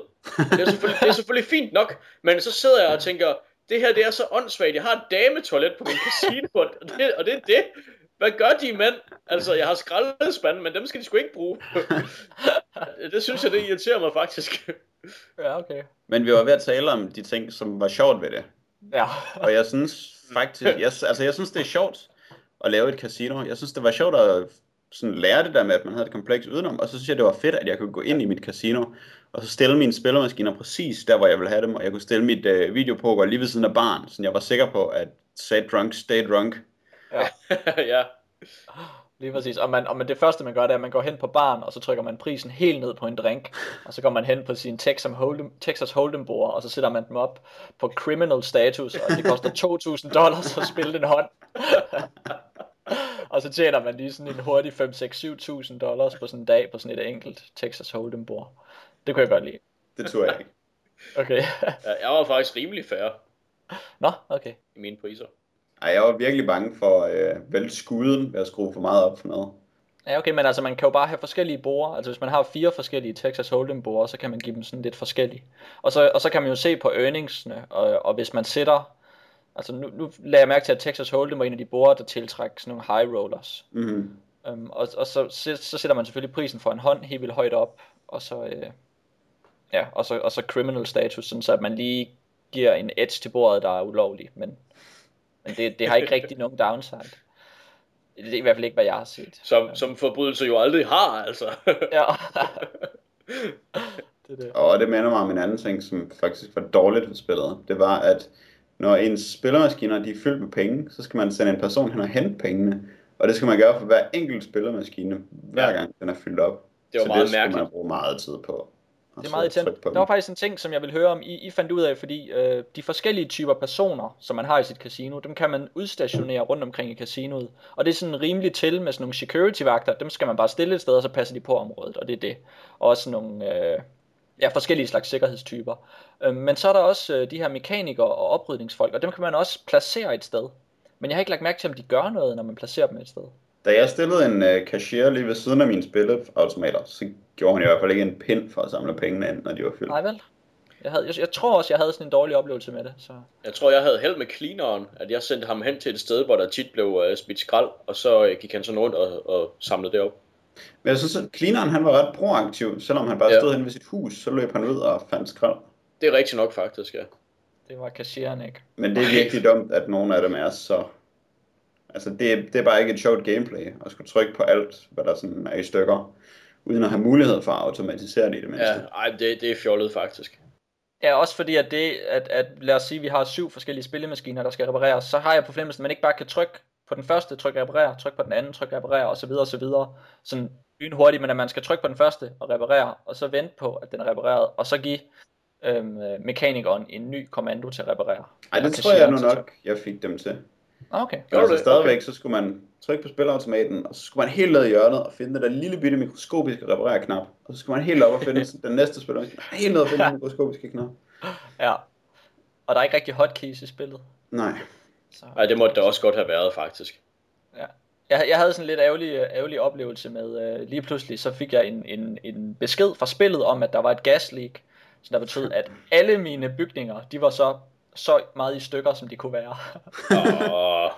Og, så skulle jeg i gang med at reparere dem alle sammen. Og der synes jeg nemlig, det der med at, at lave en masse kommandoer, reparere kommandoer, det virkede ikke helt for mig. Der skulle jeg sådan være manuel, mm-hmm. eller vente på det. Så det var træls. Det er også noget, der øh, gør en i tvivl om, hvad genren egentlig er. Fordi jeg tænker jo, at jeg er direktør for det her casino. Og øh, Ja. ja. træffer sådan nogle beslutninger for, hvad der skal bygges, og hvor det skal bygges, og er med til det. Men jeg tror simpelthen ikke på, at direktøren han skal gå ned til Mechanics Hut hver gang, der er et eller andet, der ser lidt slidt ud, og sige, nu skal du gå over og reparere det. Nej, Er det rigtigt nok? Så der bliver det, sådan Faktisk. lidt, øh, der bliver det sådan lidt mere gudesimulator på en eller anden måde, hvor man skal styre de enkelte mennesker. Ja, ja. det ville være rart at slippe for, for guddelen, og så Ja. bare være... Og så bare være en direktør, der bare kunne tjene nogle penge. Ja. Så synes jeg også lidt øh, den der del af spillet, hvor man skal øh, brække folks ben, når de vinder for mange penge og sådan noget, den synes jeg også mangler lidt. Når man gør der været lidt mere gangster i det. Den mangler øh, 100%. Det er rigtigt nok. Øhm, Det synes jeg, vi skal gøre noget ved med vores næste Vegas-relaterede emne. Øhm, nemlig The Cooler. Ja, jamen uh, The Cooler fra 2003, det er en film, der er instrueret af Wayne Kramer, som man nok ikke, man ikke rigtig kender fra andet. um, og han er sammen med en gut, der hedder Frank Hanna, også skrevet film. I den så følger vi en cooler, som det hedder i fagsprog, nemlig uh, Bernie, som er um, ja, cooler på et casino i Las Vegas. Og en cooler, han gør det, at han egentlig bringer andre uh, gamblere uheld. Så hvis der er nogen, der vinder helt vildt ved bord 6, så går, øh, så går Bernie hen og øh, siger, hey, skal du have en drink? Eller et andet. Og så, øh, og, og så, så vender der selv, og så taber de. Ja. Så øh, det er hans job. Og øh, han er egentlig bare sig selv. Han er egentlig bare en taber. Og øh, ja, altså, han, der for eksempel, hver gang han bestiller en kop kaffe, så får han aldrig noget fløde i, fordi der, de er løbet tør, og han har fået smadret sit knæ tidligere på grund af noget spillegæld, og han er selvfølgelig skilt og har en udulig, udulig søn. øhm, men han lægger så mærke en dag til, til en servitrice i det her casino, øh, Natalie, som han faktisk bliver romantisk, romantisk interesseret i, og øh, det lader til at være gengældt. Og så er han ikke den store taber længere. Og øh, samtidig så øh, er han også snart færdig med hans, hvad kan man sige, kontrakt med hans chef øh, Shelley. Og øh, det betyder, at han snart kan forlade casinoet og Las Vegas, som han egentlig ikke rigtig kan lide at være i. Men øh, der, der kommer sådan nogle, hvad kan man sige, uforudsete konsekvenser af hans forhold og hans, og hans held. Og det bliver noget af en, ja, det bliver noget af en prøvelse for Bernie, gør det. Først og fremmest køber I den der med en cooler. Tror I, de findes? Jeg kunne forestille mig, at det er noget, der har eksisteret en gang, fordi at så, så dum var man engang. Men Ja. øhm, Men det der med at have sådan, også, han er sådan, altså cooleren over alle coolere, ham her, fordi han bare er så god, han går bare hen, og så taber de. altså, jeg, jeg køber det ikke i virkeligheden, men jeg synes, det er fedt i filmen. Okay. Altså, jeg tror måske, altså Cooler kunne godt være et koncept, men jeg tror ikke, det er det, som det er i den her film. Altså, Nej. han bare er så uheldig, at hans uheld smitter. Nej. Jeg kunne forestille mig, at der var en eller anden form for social engineering, man kunne lave ved sådan et bord, hvor folk vandt helt vildt, som på en eller anden måde ville øh, lave ballader.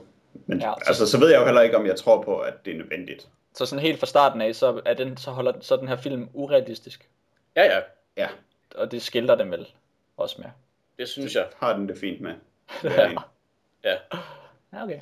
Nå, men hvad, og så får man ellers øh, turen rundt i, i Vegas og Las Vegas tragedierne. Der er nogle, øh, nogle rigtig gode personer, som bliver spillet rigtig godt af nogle gode skuespillere i den, som, øh, som gør det til et... Altså, det er jo sådan en, en fabelhistorie om Vegas, som på en eller anden måde dyrker sådan alle de allermest fantasiagtige aspekter i det. Ja, den myte, der ligesom er.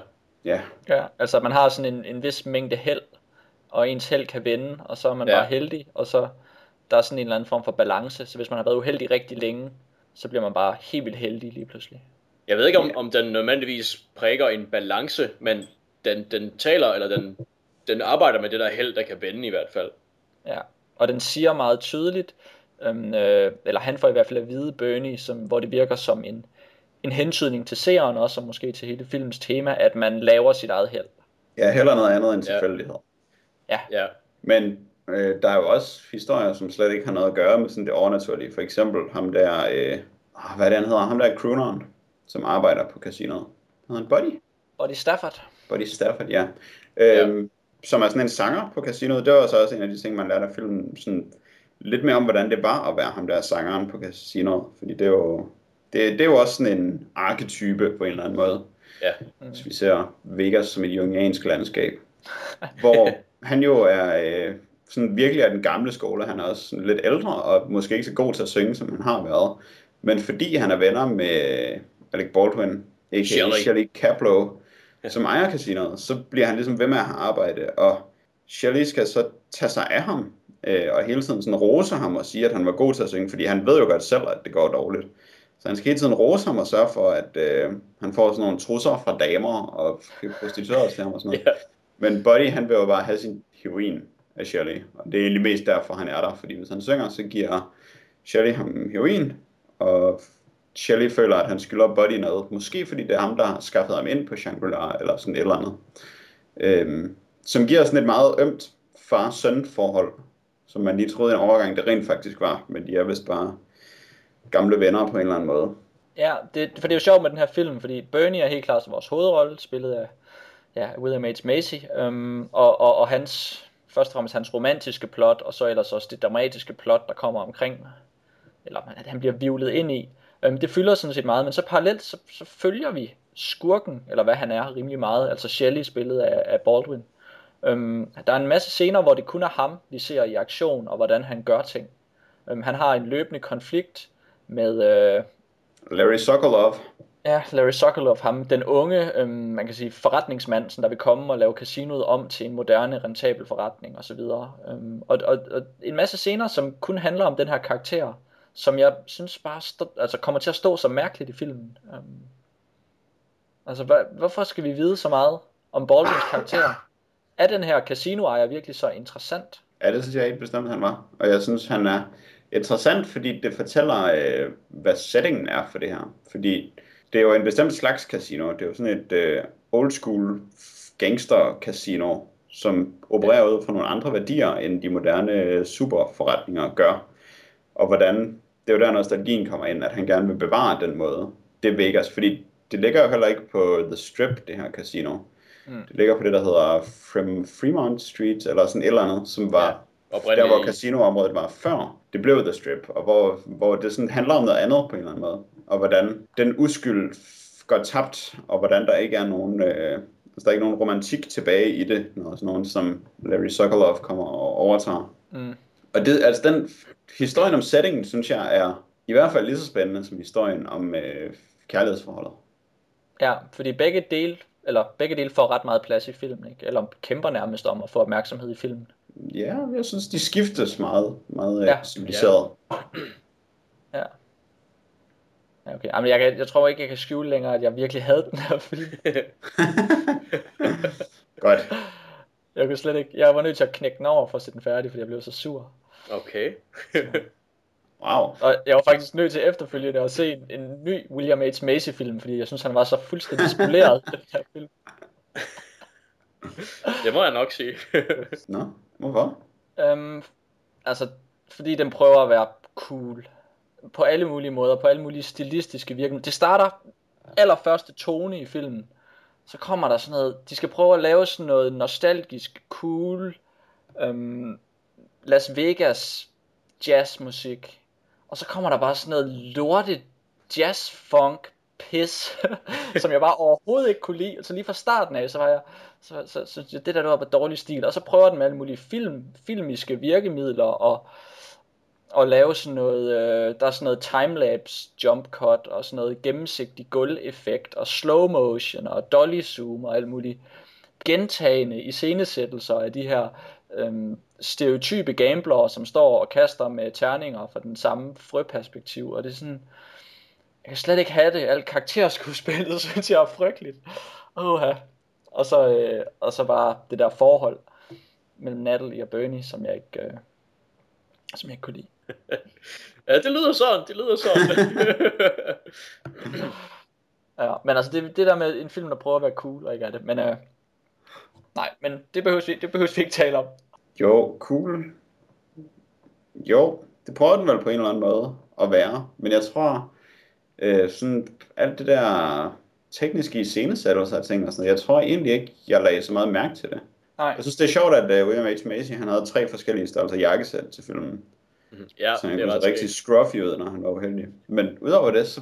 Altså, jeg synes, at der er nogle... Øh, jeg kan godt lide mange af figurerne. Jeg kunne rigtig godt lide øh, Shirley Caplow der, og især forholdet til Buddy. Ja, men så lad os, så lad os tage det, øhm, øh, og så tale om det. Øhm, altså, altså det handler jo om, at, at, at hun lige pludselig er interesseret i ham. Og hun er bare sådan en, øh, en, en smuk øh, Vegas-dulle, som normalt aldrig nogensinde ville have noget at gøre med sådan en som, som Bernie, fordi han er jo bare så uschammerende, som man kan være. Og så lige pludselig så er hun bare vild med ham. Ja, og så, og så udspiller den, og så bliver de så smask forelskede hinanden på sådan en meget, øh, jeg synes det var meget mellow, øh, dramatisk, romantisk. Der var virkelig sådan noget, øh, sådan nogle romantiske violiner, der kom ind, når de var sammen, og der var sådan nogle, hun havde sådan nogle, sådan nogle blikke til ham, hver gang hun så, hvor god han var til at gå hen og få folk til at tabe. Så kiggede hun på ham og smilte på sådan en, sådan en øh, poppy love-agtig måde. Altså nu nævnte jeg jo noget ved film, som jeg godt kunne lide, og så sagde du, lad os tale om det, og så kan du lade til at tale om det modsatte. Ja.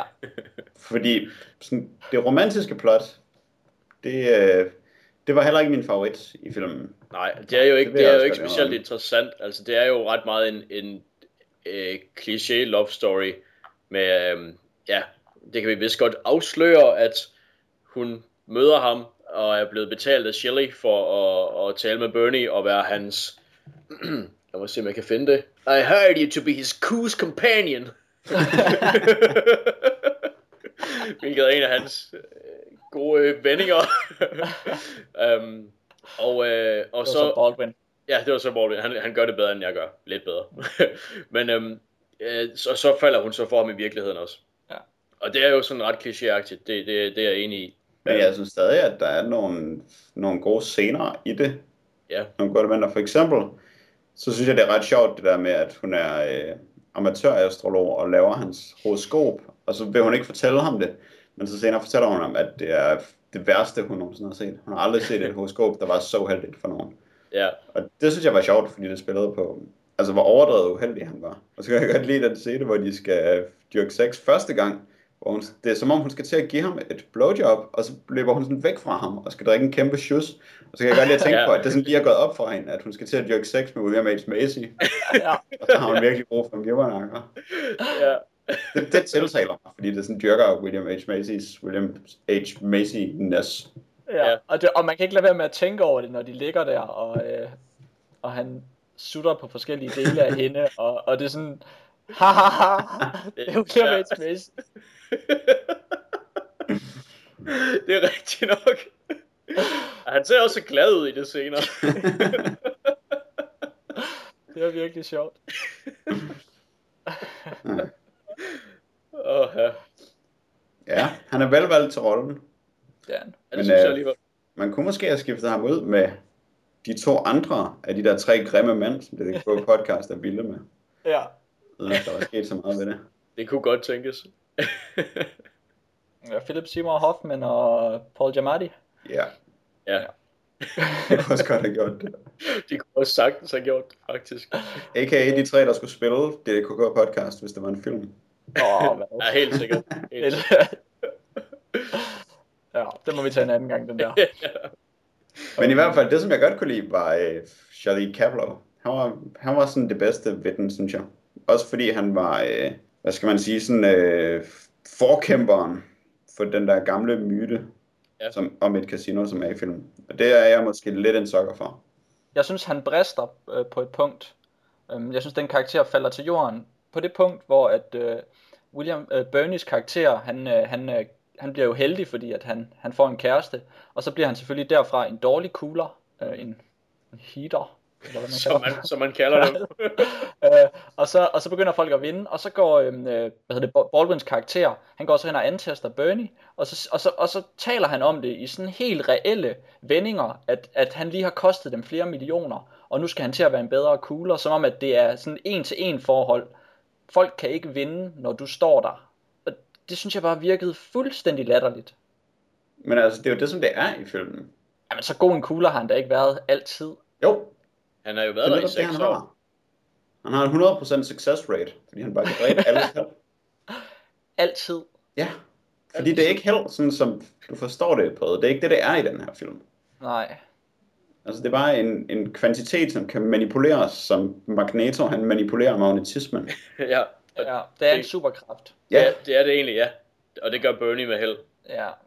og hvis man ikke køber den, altså hvis man bliver ved med at tænke på det som held på den måde, som held er i virkeligheden, hvor det er tilfældigheder, så kan filmen selvfølgelig ikke hænge sammen. Så det er en præmis, som man skal købe, som er det, det magisk realistiske univers, som det cooler foregår i. Ja, altså, altså jeg kan godt acceptere, at der er et magisk realistisk univers, hvor der sker de her ting, men at, at karaktererne ved det, øhm, og, og, og er indforstået med de regler, og bare ved, at der er bare sådan en, en helt, altså at held er noget andet.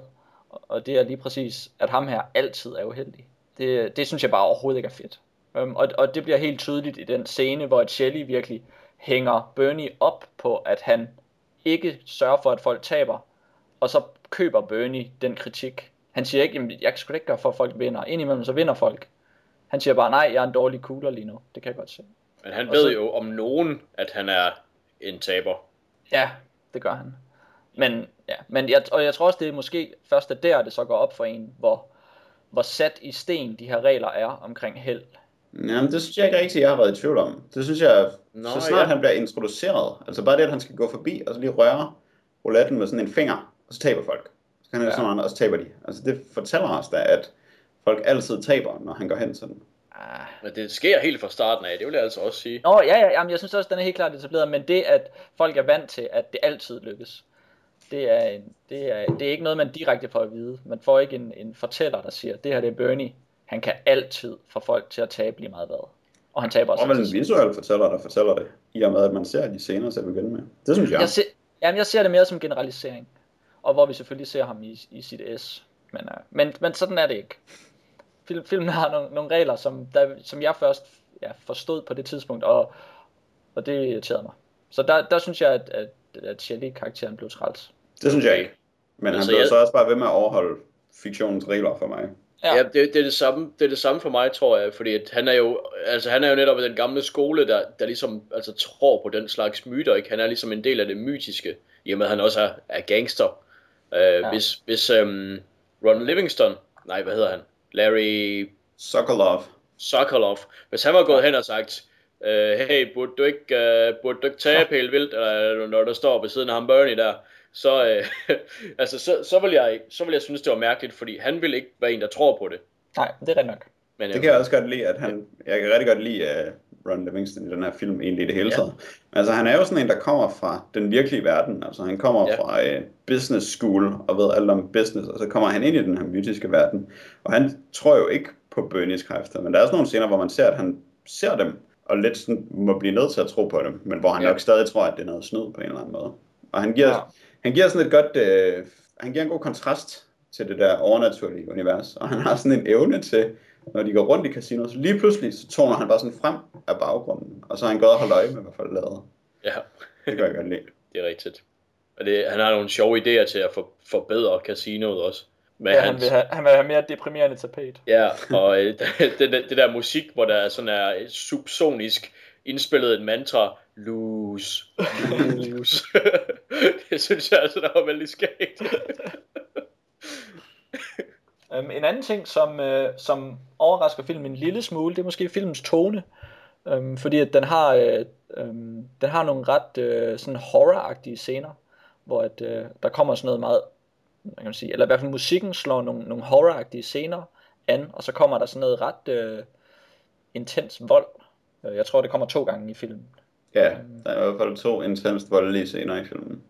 Ja, Øhm, og det er selvfølgelig, altså det er godt at have for, for at forstå den konsekvens, der er, og for at forstå, hvad det er for en situation, vores hovedperson er i. Men hvordan synes I, de voldscener ellers øh, virkede? Kunne I lide dem? Jeg var vild med den, hvor, øh, hvad hedder det, Bernies søn har snydt i at kaste med terninger. Øh, og Shelley så skal forklare ham, at det skal man lade være med. Den kan Ja. jeg rigtig godt lide, fordi, det er også, fordi den giver sådan noget kant og noget konsekvens til Shelley. Mm. Man ved godt, at han er øh, nok rimelig skrupelløs, fordi det er ham, der har smadret Bernies knæ en gang for længe siden, så han ikke kan gå længere. Og, men alligevel, det er fedt at se det sådan i virkeligheden, og se, hvor koldt blodig han er. Især der, hvor han sparker hende gravid i maven. Ja. Det er en god Ja. chok-scene. Men ja, den kunne jeg også lide. Den anden, øh, den er jeg lidt, det- den er, lidt- det er lidt svært at se, hvor den skal hen egentlig. Fordi det er ham der, Nicky, øh, som jo er på en eller anden måde Shelley's overordnet. Øh, hans, hans, det ved jeg ikke, hans capo eller et eller andet. Ja. Øh, han er i hvert fald en rigtig, en rigtig wise guy gangster type. Og øh, han, når han lige skal spille ved et bord, så er der så den her øh, irriterende redneck, der driller ham. Og Ja. det gør han så lidt for meget, og så tæsker han ham i gulvet. Og jeg ved ikke helt, altså det er lidt svært at, jeg har, jeg har som sagt lidt svært ved at se, hvad den skal understøtte.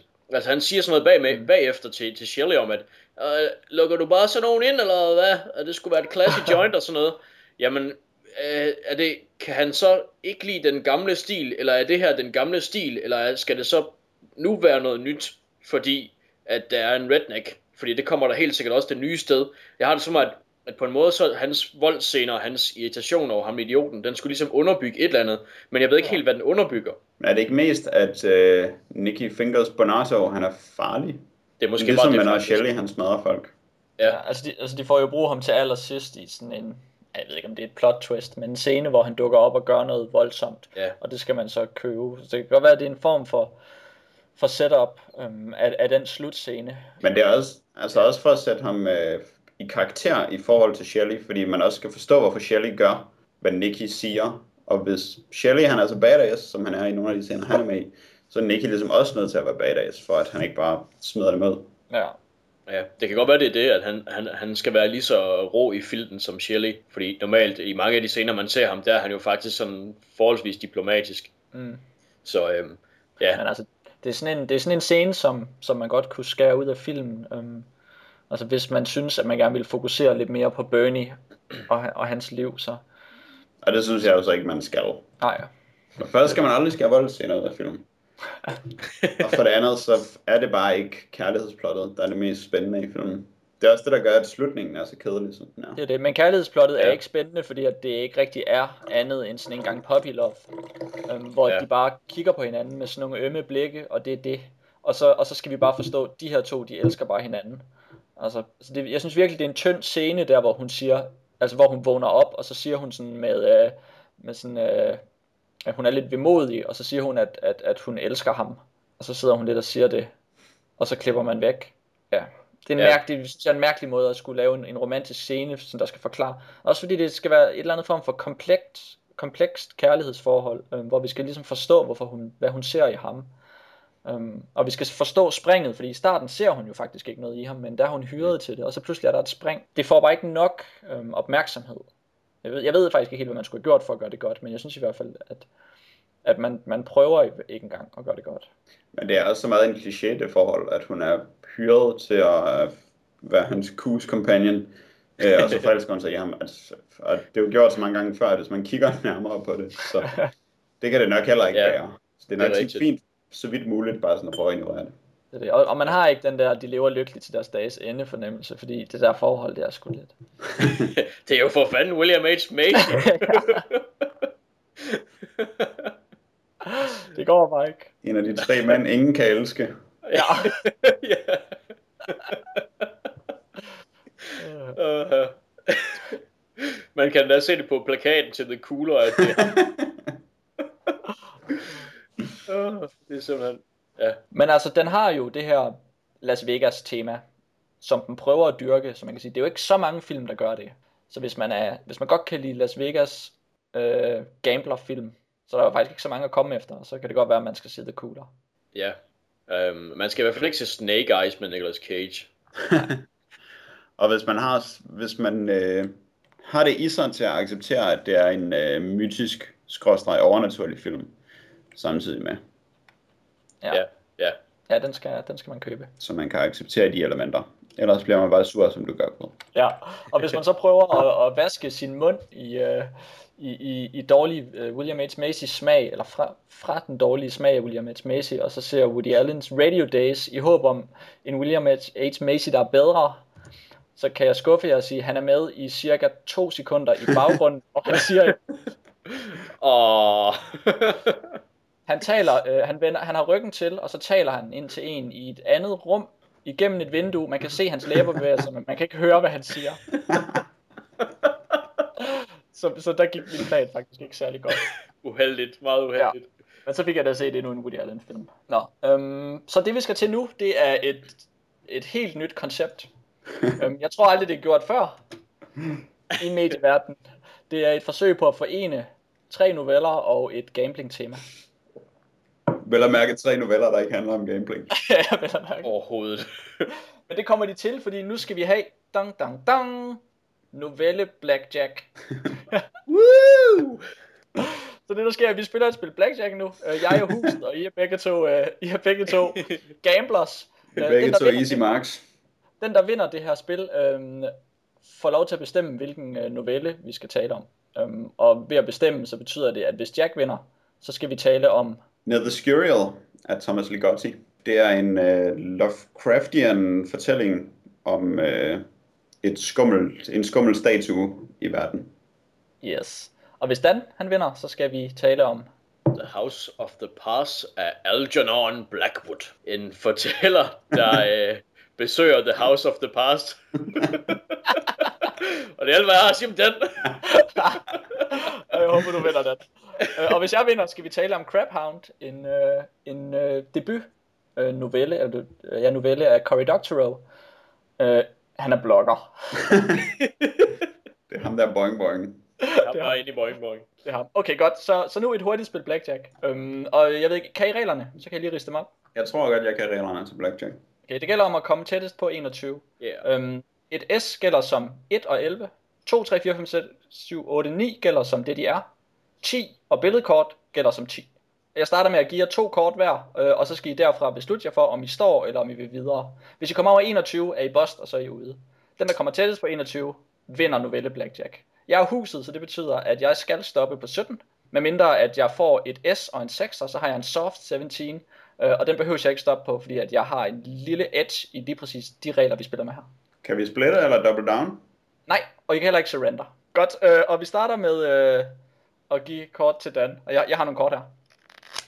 Yeah. Og Dan, du får et... Øh, Det Dan, du har fået øh, en, en 2 og en 3'er. Jack, du har fået øh, en 5'er og et S. Skal jeg så sige, hvad jeg gør? Ej, jeg siger det, hvad jeg har fået. Jeg har fået øh, en 10 og en konge. Wow. Det er sgu meget godt. Det er meget godt. Godt, Dan. Jeg tror godt, du kan hit me en gang til. Yes. Øh, du får en 3'er mere. Så har jeg været op på... Okay. Jeg tror måske godt, jeg vil have en mere. så har du fået en 6'er. Så er du på 14. 14. Ja, så hit me igen. Det er en 4. Så er jeg Så er på. du 18. Men du har 20, Ja. så er jeg jo nødt til at få en mere. Ja. En 3'er. Oh. Wow, så er du på 21. Nå, nå, nå, nå. Holy shit. Uh, Nå, men så er det dig, Jack. Så bliver det jo pludselig svært.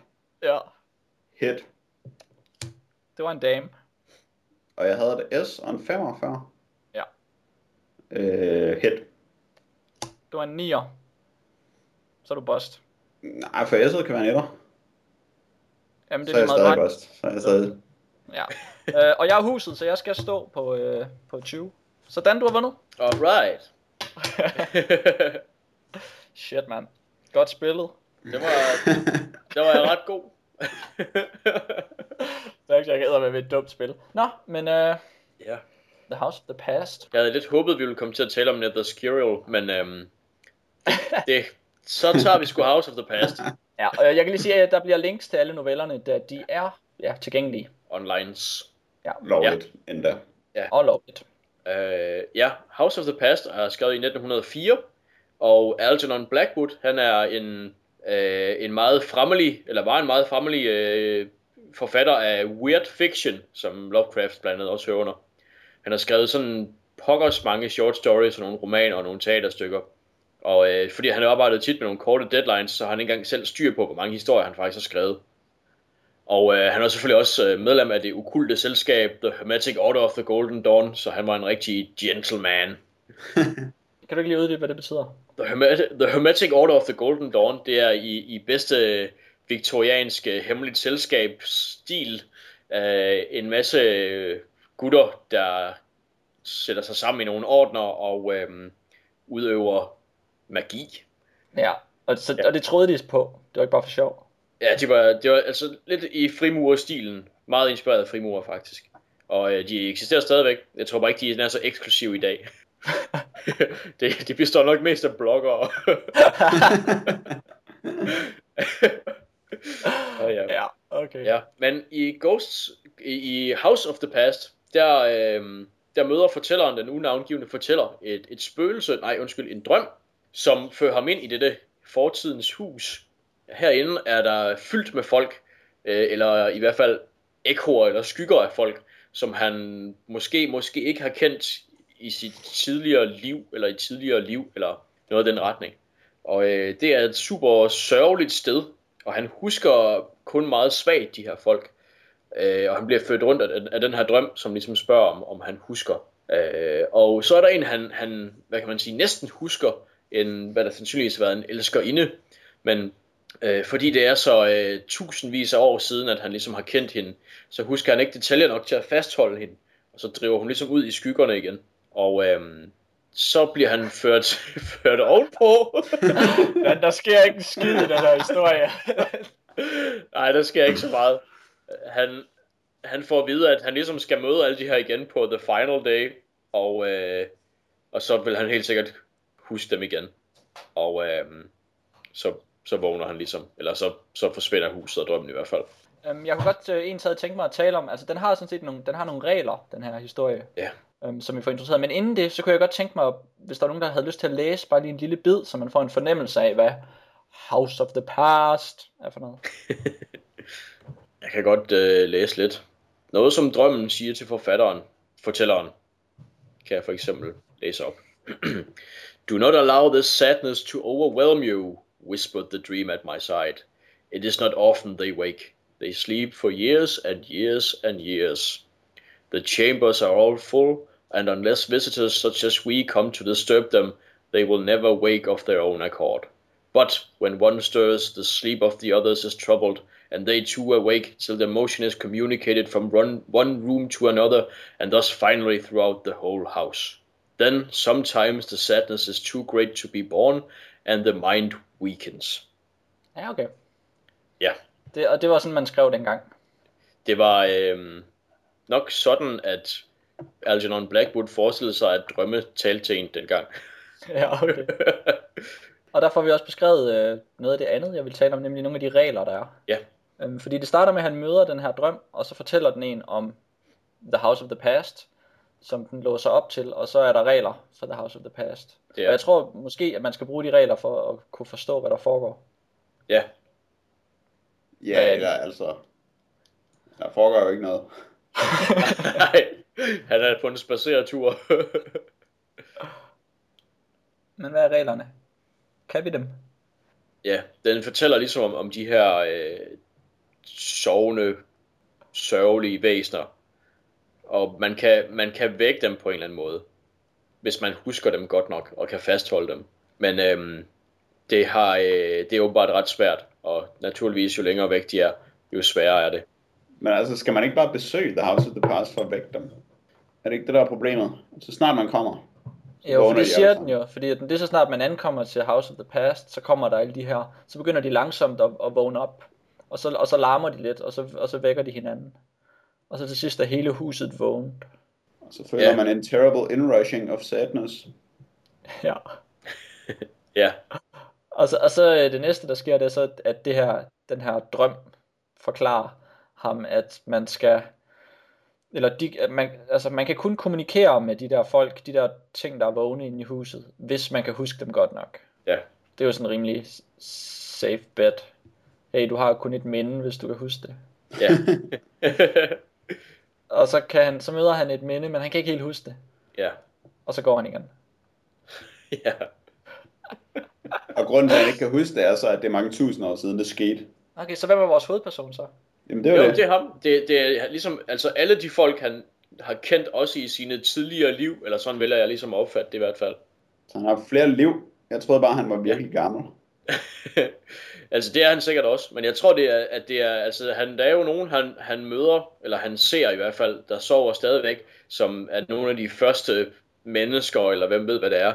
These are the oldest, the longest asleep. Og dem, dem fortæller drømmen ham, dem, selv hvis de vågnede, ville han ikke kunne no, vide noget om dem, fordi at de er så langt tilbage i hans, i hans selvfærden, at han ikke ville kunne huske dem. Men det var bare fordi, han måske har været tre år gammel, da han mødte en eller anden. Og jeg tror, jeg tror, de er, øh, jeg tror, det er fra, øh, sådan fra The Dawn of Man, eller det er sådan, jeg opfatter det i hvert fald. Fra Before the Hills of Atlantis were above the blue sea. For eksempel, for eksempel, Er det rimelig lang tid siden? The Ja, så- of Atlantis. Det synes jeg er helt vildt irriterende. ja, det er egentlig lidt, en lidt mærkelig formulering. Man kan bare ikke gøre Atlantis mere kedelig, end ved at give det bakker. Det kedeligste et sted kan have, tror jeg. Bakker. Altså, Åh, oh, Atlantis Barker. Uh, bjerg, eller en blasted heath, eller en Ja, flod, eller ja. noget Jamen, det, lyng hvis, med Sten Stensen blikker i, eller sådan noget. Ja. Det havde været bedre end bare The Hills of Atlantis. Det er, hvis, hvis The Hills nu var, dem, var den slags, der risede wild, så var det okay. Ja, Men okay. det gør de ikke. Men altså, det er jo en, en masse symbolik, det her, ikke? Um, Ja. Altså, vi har den her mand, som på en eller anden måde måske er huset selv, ikke? Hvis Ja. man er summen af alle sine minder, så er huset hans bevidsthed. Og så har han en drøm, som har en nøgle til bevidstheden. Så er der måske noget drømmetydning. Det er vel også på mode på det tidspunkt. Ja, det tror jeg, det er faktisk. Ja, det tror jeg bestemt. Eller er det måske for tidligt? Det tror jeg ikke. Altså, øh, de australske aborigines idé om øh, et dreamland blev introduceret i slutningen af 1800-tallet. Så Ja. det passer meget godt med, at der Ja, Okay. Altså, jeg skal have kilder på det der, Jack. øh, Not the Skurial, som man skal godt sige. Ja, der er et link på, på hjemmesiden. ja. ja, okay. Jamen, så har det nok, øh, det har nok inspireret den kære herr Blackwood. Men altså, det var også Freud-tid og alt muligt. Så det der er.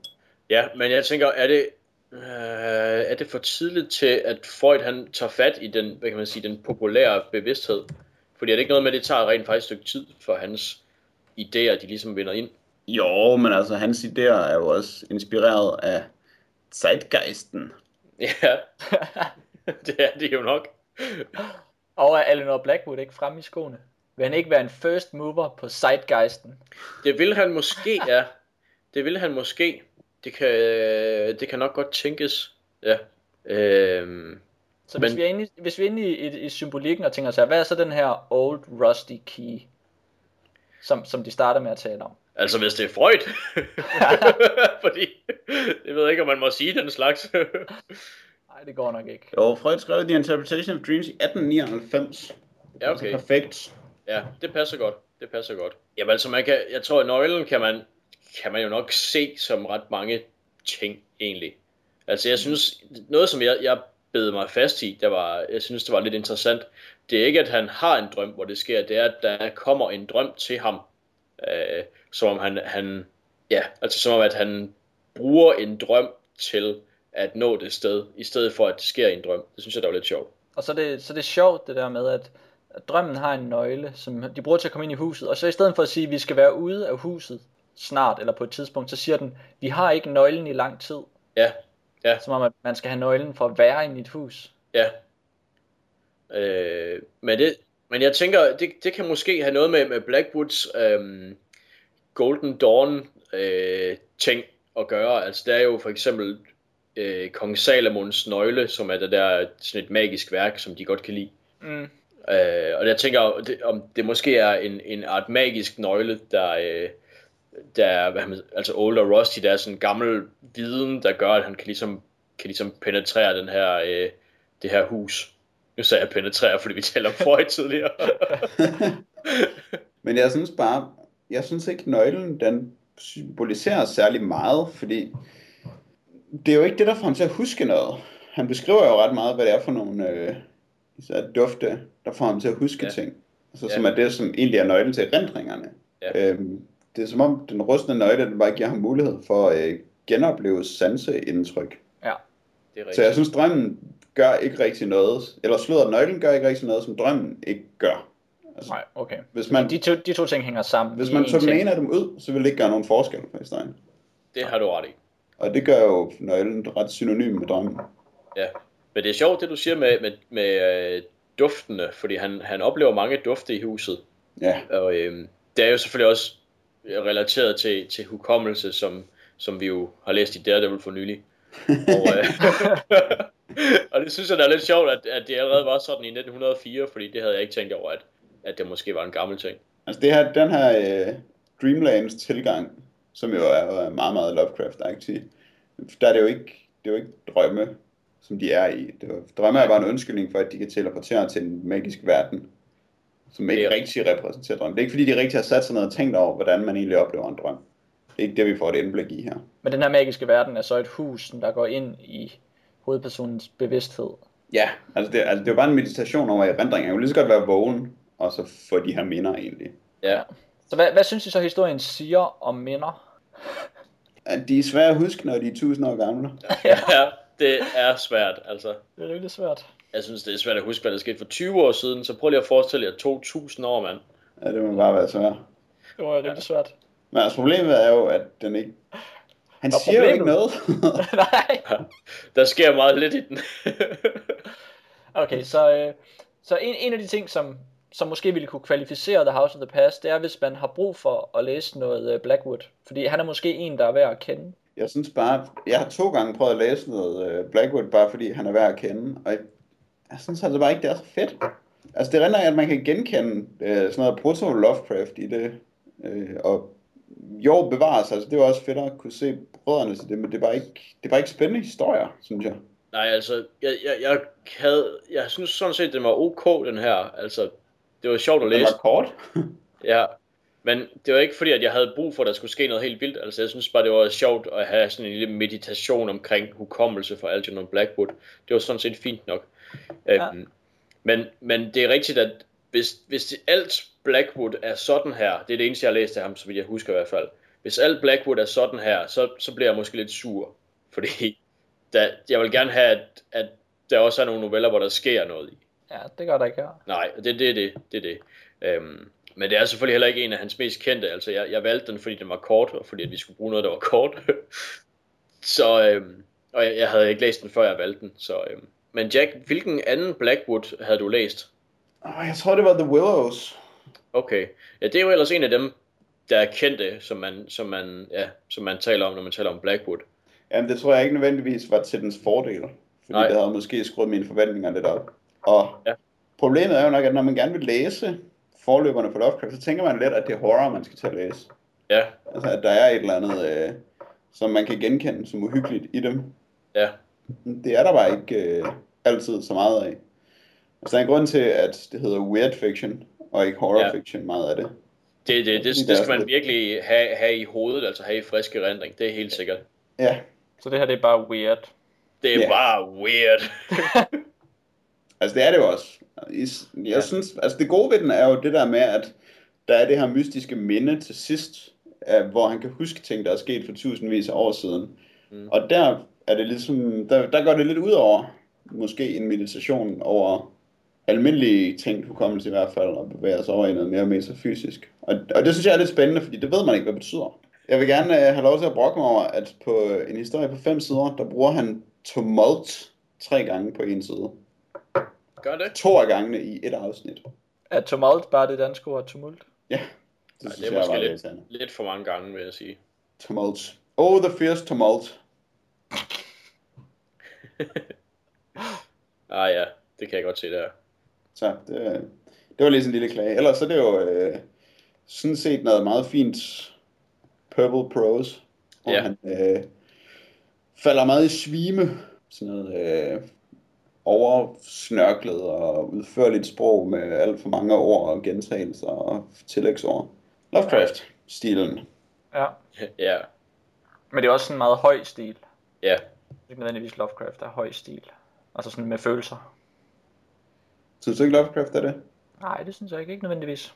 Jo, altså når noget er frygteligt, så er det selvfølgelig rimelig frygteligt. det er rigtigt nok. Og det er det jo det meste, jeg tror. ja. Men altså, det, han er ret hurtig til at beskrive, hvor sad den her sadness er. og så bliver han ellers bare ved med at beskrive, hvor sat den satans ja. egentlig er. Det Er er en han, rimelig høj stil. Jeg ved ikke, om stil kan blive højere. Og det er sat med sat.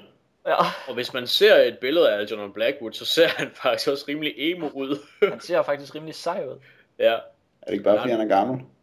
Jo. Jo, og har vildt meget kontrast på grund af gamle fotos. Ja, on Butterfly. Nu hvor I siger det der med, eller hvor du nævnte det med, hvor sat hans satans den er, så minder det hele jo egentlig lidt om sådan noget goth poetry. Og det tror jeg måske lige ødelagde de sidste rester af historien for mig at tænke det på den måde. Men ved du hvad, Jack, det skal du ikke bekymre dig om, fordi vi skal tale om goth poetry i næste podcast. Åh, til det var en segway. Og apropos næste podcast, vi skal lige gøre den her færdig. har vi noget øh, lytterpost? Ja, yeah, det har vi faktisk. Og så skal vi jo øh, forresten også lige huske at undskylde, fordi at vi ikke har modtaget, øh, måske ikke har modtaget noget post, fordi der har været noget, noget flytterod. Ja, Ja. det er muligt, at der er noget, vi gået glip af. Hvis vi ikke har læst dit brev op senest i den her podcast, så har vi ikke fået det. Så må vi I meget gerne sende det igen. Og så kan vi garantere, at alt post fra nu af også når frem. Så har vi fået et brev fra Jon Winter med overskriften Tegneserie, Ramaskrig eller Jublen. Han skriver, Hej DDKK, jeg faldt lige i dag over en artikel, jeg ikke helt ved, hvad jeg skal synes om. Link. Til synligheden har DC Comics tænkt sig at skrive en række forløbere til Alan Moores Watchmen. Planen er at lave individuelle hæfter til de forskellige helte, som Rorschach og Dr. Manhattan. Det her ligger så sjovt op af den sidste mail, jeg skrev til jer omkring remake af film. Er der forskel på remakes af film og tegneserier? Nu er der her ikke tale om et traditionelt remake, men en fortælling om ting, der skete før den oprindelige serie. En fortælling, der skal skrives af en række forskellige forfattere, samt hver serie med sin egen tegner. Alan Moore, som har trukket sig tilbage fra tegneserieverdenen, er nemlig slet ikke selv med på projektet. Han har endda også skulle have udtalt, It's completely shameless. I tend to take this latest development as a kind of eager confirmation that they, DC, are still apparently dependent on ideas that I had 25 years ago. Når man så er færdig med snakken om, hvorvidt at ændre på et mesterværk er blasfemi, så bliver jeg også nødt til at overveje, om det vil være spændende at læse fire hæfter om, hvordan Dr. Manhattan var en kedelig forsker, før han blev den mere spændende almægtige skabning, som vi kender ham som. Hvad tænker I om dette? Er I forarvet eller spændte? Med venlig hilsen, Jon fra København. Ja. Ja, Tak for brevet. ja, tak for det. Jeg havde faktisk håbet, at vi ikke skulle komme til at tale om det. Fordi jeg, jeg synes ikke, der er så meget at sige. Altså, jeg, jeg synes ikke, at der bliver ændret på Watchmen, i og med, at der kommer nogle prequel-serier. Og det, om, om de har eksistensberettigelse eller ej, det ved jeg egentlig ikke. Det, er jeg ikke. det interesserer mig sgu egentlig ikke. Altså, det er ikke nogen, jeg gider at læse, fordi som Jon så, så kægt formulerer det, gider man at læse om Dr. Manhattan, der er en kedelig forsker i, i, på så og så mange issues. Det gider jeg egentlig ikke. Og det kan godt være, at det bliver noget andet. Men, men det er bare ikke, altså, de karakterer er bare ligesom, de har ligesom gjort deres, for mit vedkommende i hvert fald. Men, men er du ikke lidt hurtig nu, Dan? Fordi, hvordan ved du, om det bliver godt eller dårligt? Det ved jeg jo heller ikke, men jeg siger bare, at jeg ikke har nogen interesse i det. Men hvad nu, hvis det bliver vildt godt? Jeg ved ikke, kan du, kan du definere vildt godt på en eller anden måde? Ej, altså det er jo lidt svært, men Altså, jeg synes jo, at når man ser på de folk, som er med til at lave det, det gør jo projektet interessant. Fordi de har fået nogle gode mennesker ja. med på det. Øh, hvem er det? Øh, Det er for eksempel J. Michael Straczynski, og Brian Azzarello, og Len Wein, og Lee Bermejo, og Adam Hughes, og Adam Kubert, og Joe Kubert. Som alle sammen er folk, som øh, jeg synes er fede. Ah, måske ikke lige J. Michael Straczynski, men altså, Ja, jeg skulle lige han til er at sige berømt. det. Ja. Men jo, altså for eksempel Brian Azzarello og Len Wein og sådan noget, det, det, det kan da være interessant at se, hvad de laver. Men, men karaktererne synes jeg bare, der er, der er udtømt. Altså, der er bare ikke... Det, der, der har jeg ikke, der tænker jeg ikke, åh hvad, jeg skal se uh, Rorschach være mere right-wing, gun nut og smadre folk. Det, det har jeg ikke brug for. Men det er jo heller ikke Men- sikkert, det er det, historien er. Altså, historien rigtigt. behøver jo ikke være, hey, de har ligesom været i tegneserien i et stykke tid. Nå, det kan er jo ske rigtigt. alt muligt for dem. Det er rigtigt. men, men hvad, hvad kan der ske? Altså det er det, som jeg tænker, hvad kan der ske for Rorschach, som jeg, som jeg har brug for at vide, ud over det, jeg allerede ved? Og der kan jeg ikke komme på noget, så derfor så, jeg ikke, så har jeg ikke nogen Så interesse. derfor er det ikke dig, der skal skrive prequelen om Rorschach. Lige præcis, og derfor så er det heller ikke mig, der skal læse den, fordi jeg har simpelthen ikke nogen interesse i det. Men hvad nu, hvis, det, hvis der er nogen, der finder på noget, som er helt vildt spændende? Altså, Er du ikke unødigt kontrær? jeg synes ikke, jeg er kontrær. Jeg siger, at jeg ikke har nogen interesse i det. Altså, det er bare ikke... Det er simpelthen ikke... Altså, jeg kan ikke, jeg kan ikke forestille mig, at der, er et, der kommer et, et, en beskrivelse, et resume op af en tegneserie, eller en anmeldelse, der siger, øhm, den her Watchmen prequel med The Comedian, den er bare så god, fordi det og det og det. Altså, det kan jeg ikke... Jeg kan ikke forestille mig, at jeg kan læse noget, der, der gør, at jeg bliver interesseret i de her prequels. Okay, men så hvis du har det sådan, så kan man jo heller ikke rigtig synes om projektet. Så giver det jo meget god mening, det du siger. Ja, altså det er ikke fordi, at jeg, at jeg fordømmer projektet. Jeg er bare sådan, det er bare, jeg synes bare, det er unødvendigt. Det er unødvendigt for mig. Altså, jeg har øh, begge de holdninger, du ikke har, Dan, vil jeg sige. Jeg synes, ja projektet som idé er øh, afskyeligt, og øh, den værste form for kommercialisering af alt, hvad der er godt og heldigt i verden. Øh, På den anden side, så øh, synes jeg også, at det bliver interessant at se, hvad de folk finder på med det. Og sådan i det hele taget for at se, altså hvis det bliver et kæmpe trainwreck, så er det sjovt, fordi det er et kæmpe trainwreck, og øh, hvis det bliver godt, så er det sjovt, fordi det bliver godt. Men det skal jo selvfølgelig også siges, at det er ikke noget, som jeg nogensinde har tænkt mig at betale for, fordi jeg vil overhovedet ikke øh, støtte det. Men jeg vil godt læse piratkopierne af det, ligesom jeg gerne vil læse en piratkopi af Holy Terror, men aldrig i mit liv kunne finde på at betale for den, hverken før eller efter jeg havde læst den. Aha, ja. Altså jeg, jeg vil sige, at David Gibbons, som jo tegnede Watchmen i sin tid, han har jo udtalt, at han ikke har noget imod det, og han ønsker folk held og lykke med deres, jeg tror han, han kaldte det det for homage, hvad hedder det? Hvordan siger man det på Homage. engelsk? Homage.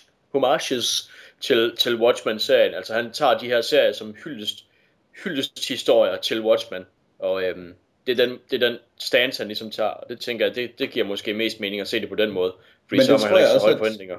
At dem, der laver det, de kommer til at se det på den måde. Fordi de er selvfølgelig alle sammen fans af Watchmen. Fordi det er alle. Så de kommer ja. også til at synes, at det er fordi, de laver tributes. Det er meget muligt. Øh, Jeg har kun hørt J. Michael Straczynski udtale sig om, at han ikke synes, at Alan Moore kan udtale sig, som Alan Moore har gjort. Nej, men Straczynski, han er også en røv. Ja, det er han lidt. Altså, det er svar på Jeff Jones. Je- Jeff Jones? Ja, det er han sgu lidt. Øh, så ja, altså, så der er, ikke, der er ikke noget endnu, der har vækket min interesse i det. Det kan godt være, at der kommer rave reviews af det på et tidspunkt, og så kan det godt være, at jeg tjekker ud til den tid, men, men lige nu så forestiller jeg mig ikke, at, at jeg kan blive bidt af det. Jeg vil gerne øh, lidt øh, både øh, kommentere det, I siger, og så også lidt svare på det første spørgsmål, Jon stillede, nemlig om der er forskel på tegneserie og film. Øhm, og der vil jeg sige, at der faktisk er en lille forskel, som jeg ser det, på tegneserie, nemlig at man generelt godt kan udvide verdener, øhm, øh, og godt kan påvirke ting og lave nye ting øh, mm. i øst og vest, og lave noget dårligt, og så lave noget godt, og så lave noget dårligt, og så lave noget godt. Hvor det er lidt mere fatalt i film. Øhm, hvis du laver en dårlig tor, så er franchisen ødelagt, og så, så, så, så er det sværere at lave noget nyt. Mm. Så der, er- der er en, en, en forskel der, hvilket betyder, at jeg, ikke, jeg har virkelig svært ved at forstå reglerne for, hvornår man må lave noget, der påvirker noget inden for tegneserier. Altså hvorfor, hvor, Watchmen, det må man bare ikke, men, men, men der, er det vel, det må, der må man godt. Altså, det korte svar er ja. Ja, ja. jeg vil sige, det Øhm. korte svar er, at det hænger meget sammen med, hvor afskyelige forretningsmodellerne har været i tegneseriebranchen det er rigtigt. indtil nu. Hvor øh, for eksempel Alan Moore, han jo er blevet røvrendt utrolig meget på Ja. det, hans idéer har været værd. Og nu øh, vil de så tjene endnu flere penge på de idéer, som de har røvrendt ham for.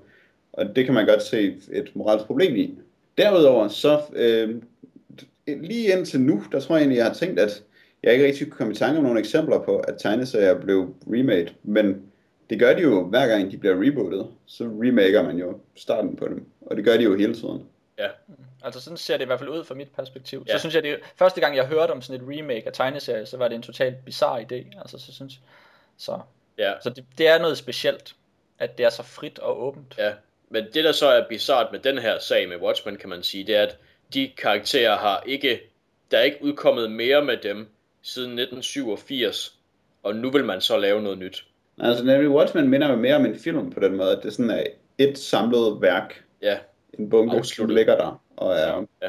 færdig fra ende til anden, hvorimod de fortsatte serier jo er serier, som bliver ved med at lave knopskud i forskellige retninger, og, som, og hvor man simpelthen er nødt til at droppe en masse af det, som er sket, øh, og genfortælle en masse af det, for at nogen skal have en chance for at følge med. Men mindre man er Grant Morrison, og så bare beslutter sig for, at alt, hvad der nogensinde er sket for Batman, det er bare en del af kontinuiteten. Ja. Og så skal vi bare i gang med at have det til at hænge sammen. Men man skal også, man skal også ind, indimellem starte noget nyt, som der kan give et helt nyt univers. Ikke? Altså den der, det der superhelte-univers, som fuldstændig hænger sammen fra et punkt og så fremad, hvor de alle sammen kender hinanden og er venner. Ikke? Altså det startede et sted, og så er det sprunget ud og blev et univers. Og, og kunne der starte noget nyt i Watchmen, som der kunne springe ud og blive en hel verden? Altså det er, jo, det er jo så det, jeg på en måde mener, det er der allerede, og det er Watchmen, det er allerede altså en hel verden. Nå, men altså noget, som der kunne være så stort, som at alle de der superhelte, som I kender. øh, altså alle i Watchmen kender jo hinanden. Ja, ja, nå, men altså det jeg mener, om man kan lave et, et helt nyt univers. Et, et helt nyt sammenhængende univers, som der vil kunne støtte adskillige øh, hundredvis af tegneserier. Altså, det, det potentielt kunne der ske det, at hvis de nye prequels til Watchmen blev så stor en succes, at folk, at de solgte helt vildt godt osv., så, så kunne DC gøre det, at de sagde, ah, det her det er vores nye Earth 37 i DC-universet, og så kan vi uh, lave uh, sådan en dimensionsspring og så videre, og så kan Batman endelig møde Rorschach. og det vil gøre mig sur, hvis det er okay, sket. Så, så det er det, de vil gøre. De vil ikke sige, nu holder vi det her for sig selv, og så, så prøver vi at se, om det kan blive til sin egen ting. Altså, man kan godt lide at blande det hele sammen. Det, det kan man generelt godt lide, men jeg, jeg tror, at de, de prøver at holde Watchmen for sig selv. Altså, det ved jeg, at øhm, i, mange, i, i de fleste af de år, hvor der ikke er kommet nyt Watchmen, det var det fordi, at der var en, en gut, der hed, øh, en uh, editor, der hed Paul Levitz, som vist nok havde, eller en mor, eller de hader hinanden, så vidt jeg ved. Men trods alt, så ville han ikke lade nogen røre ved Watchmen øh, karaktererne, fordi han vidste, at ja, altså det, det, skulle man ikke, det skulle man ikke pille ved, simpelthen. Nej, men det er selvfølgelig også godt at have, altså hvis man altid har haft én ting, der i det mindste var heldigt, ja. og, så, og så kunne man messe med alle de andre ting, og, og nu er de så gået efter den. Ja. Men der kan man jo så også sige, at øh, Watchmen kommer jo fra et univers, der er ligesom for eksempel DC-universet er. Fordi Watchmen oprindeligt var ideen jo, at det skulle være DC's helte, som var med i den, i den historie. Men ja. øh, det ville DC så ikke have, så derfor så fik Alan Moore øh, alle figurerne fra noget, der hedder Carlton Comics, som var et af de mange forlag, som DC har opkøbt undervejs, når de gik for lidt, og derfor har fået rettighederne til figurerne til. Og de figurer, der er i Watchmen, er så de her Carlton Comics figurer. Ja. Nej, det, det vil de jo så heller ikke have. Blevet remade. Nå. Nej, det, det ville de jo så heller ikke have, fordi det havde de købt Carlton rettighederne. Det var blandt andet The Question og Blue Beetle og sådan nogen. Mm. Og de, der havde de jo planer for dem, så derfor så skulle Alan Moore finde på nogen selv, der var ligesom inspireret af de her Carlton-karakterer. Okay, så, så jeg det har gik, misforstået det hele. Der, eller der er i hvert fald lige et, et, et, et spring mere, før det bliver til Watchmen, kan man sige. Og så er det jo ikke det, som jeg lige påstod, at det var. Fordi så Nej, er Carlson jo bare blevet absorberet af DC. Ja. Mens Watchmen stadig er et uafhængigt ja. univers. Ja, det er egentlig rigtigt. Ja. Jeg ved det ikke. Jeg, jamen, jeg tror godt, at de kunne blive absorberet egentlig. Men det kræver jo, at man får skabt et andet forhold til dem, end de KF'er, de er nu. Ja. Man, måske kan man, øh, hvad skal man sige, køre øh, den populære opfattelse af figurerne i sænk ved at lave nogle andre historier om dem. Og på den måde få dem ned på et niveau, hvor man kunne integrere dem i noget andet. De skal konformeres. Ja, det tror jeg helt sikkert, at det er DC's long-term plan. Tror du det? Ja, det tror jeg sgu. Hvis de jeg kan tror, at de ville være meget mere interesserede i at beholde dem som KF'er, og så lave historier om dem, og holde dem uafhængige fra resten af universet. Fordi de har sådan en særstatus, som sælger i sig selv. Ja, altså, det er selvfølgelig rigtigt nok, men jeg tror, jeg ved sgu ikke, det er svært at sige, hvad, hvad der på længere sigt vil, vil få dem til at tjene flest penge. Altså, Rorschach versus Batman for eksempel, det tror jeg godt, jeg kan se til nogle ting. Ja, men altså, det kan man også godt lave uden at integrere universerne. For eksempel Batman Punisher kunne være et eksempel. Ja, det er rigtigt. De, hvor de godt kan mødes, selvom de ikke eksisterer i det samme univers. Det er rigtigt. Hvis man endelig vil til at lave sådan noget. Hvis man vil. De eksisterer ikke det samme sted, men derfor kan de godt lige slås lidt. Ja, ja. ja. ja lige, lige en 64 sider, så er det okay. men øhm, ja, nej, det, det er, det, altså, jeg, jeg vil selvfølgelig følge med i, hvad der sker med de her prequels, men som sagt, interessen eller lysten til at læse dem, den, den er der ikke rigtig. Jamen, det kan jo komme, den. Jeg er bedre forarvet, og det frister mig altid. Ja. så jeg er forarvet og spændt, og Dan er ingen af delene. Ja. Jeg, vil, ja, jeg er forvirret. Godt, så er vi alle sammen noget. De tre følelser. De tre følelser. Farvet, forvirret og ingenting. Det er smukt. ja. Um, Udover at sige smukke trælister, Dan, så skal du også sige, hvad man skal gøre, hvis man vil skrive et noget lytterpost til vores podcast. Jamen, øhm, det, vil jeg, det vil jeg da sige. Man kan, da- man kan skrive med ris og ros og, og andre ting til adressen frugt snabelag ddkkpodcast.dk Oh yeah. Og hvorfor lige frugt? Frugt, fordi som jeg nævnte tidligere, øh, så har vi en, øh, en lytteropgave, nemlig at de skal skrive ind med forslag til film, tv, computerspil, tegneserier, bøger eller noget helt sjette, der omhandler frugt. Gør I det, så kan det være, at vi laver en hel episode om det, og en lille smule mere. Altså, ja. Yeah. Um, så please, skriv noget godt. please, for fanden. Hjælp os. Ellers, ellers så bliver det Bibelen. ja, og det gider I virkelig ikke. Det skulle Alright. ikke have sagt. Så øh, færdig med færdig med gambling. Man kan sige, det, det er jo øh, det er jo en sjov ting med gambling, at det er ikke så meget en, der vinder, som det bare er en masse, der taber.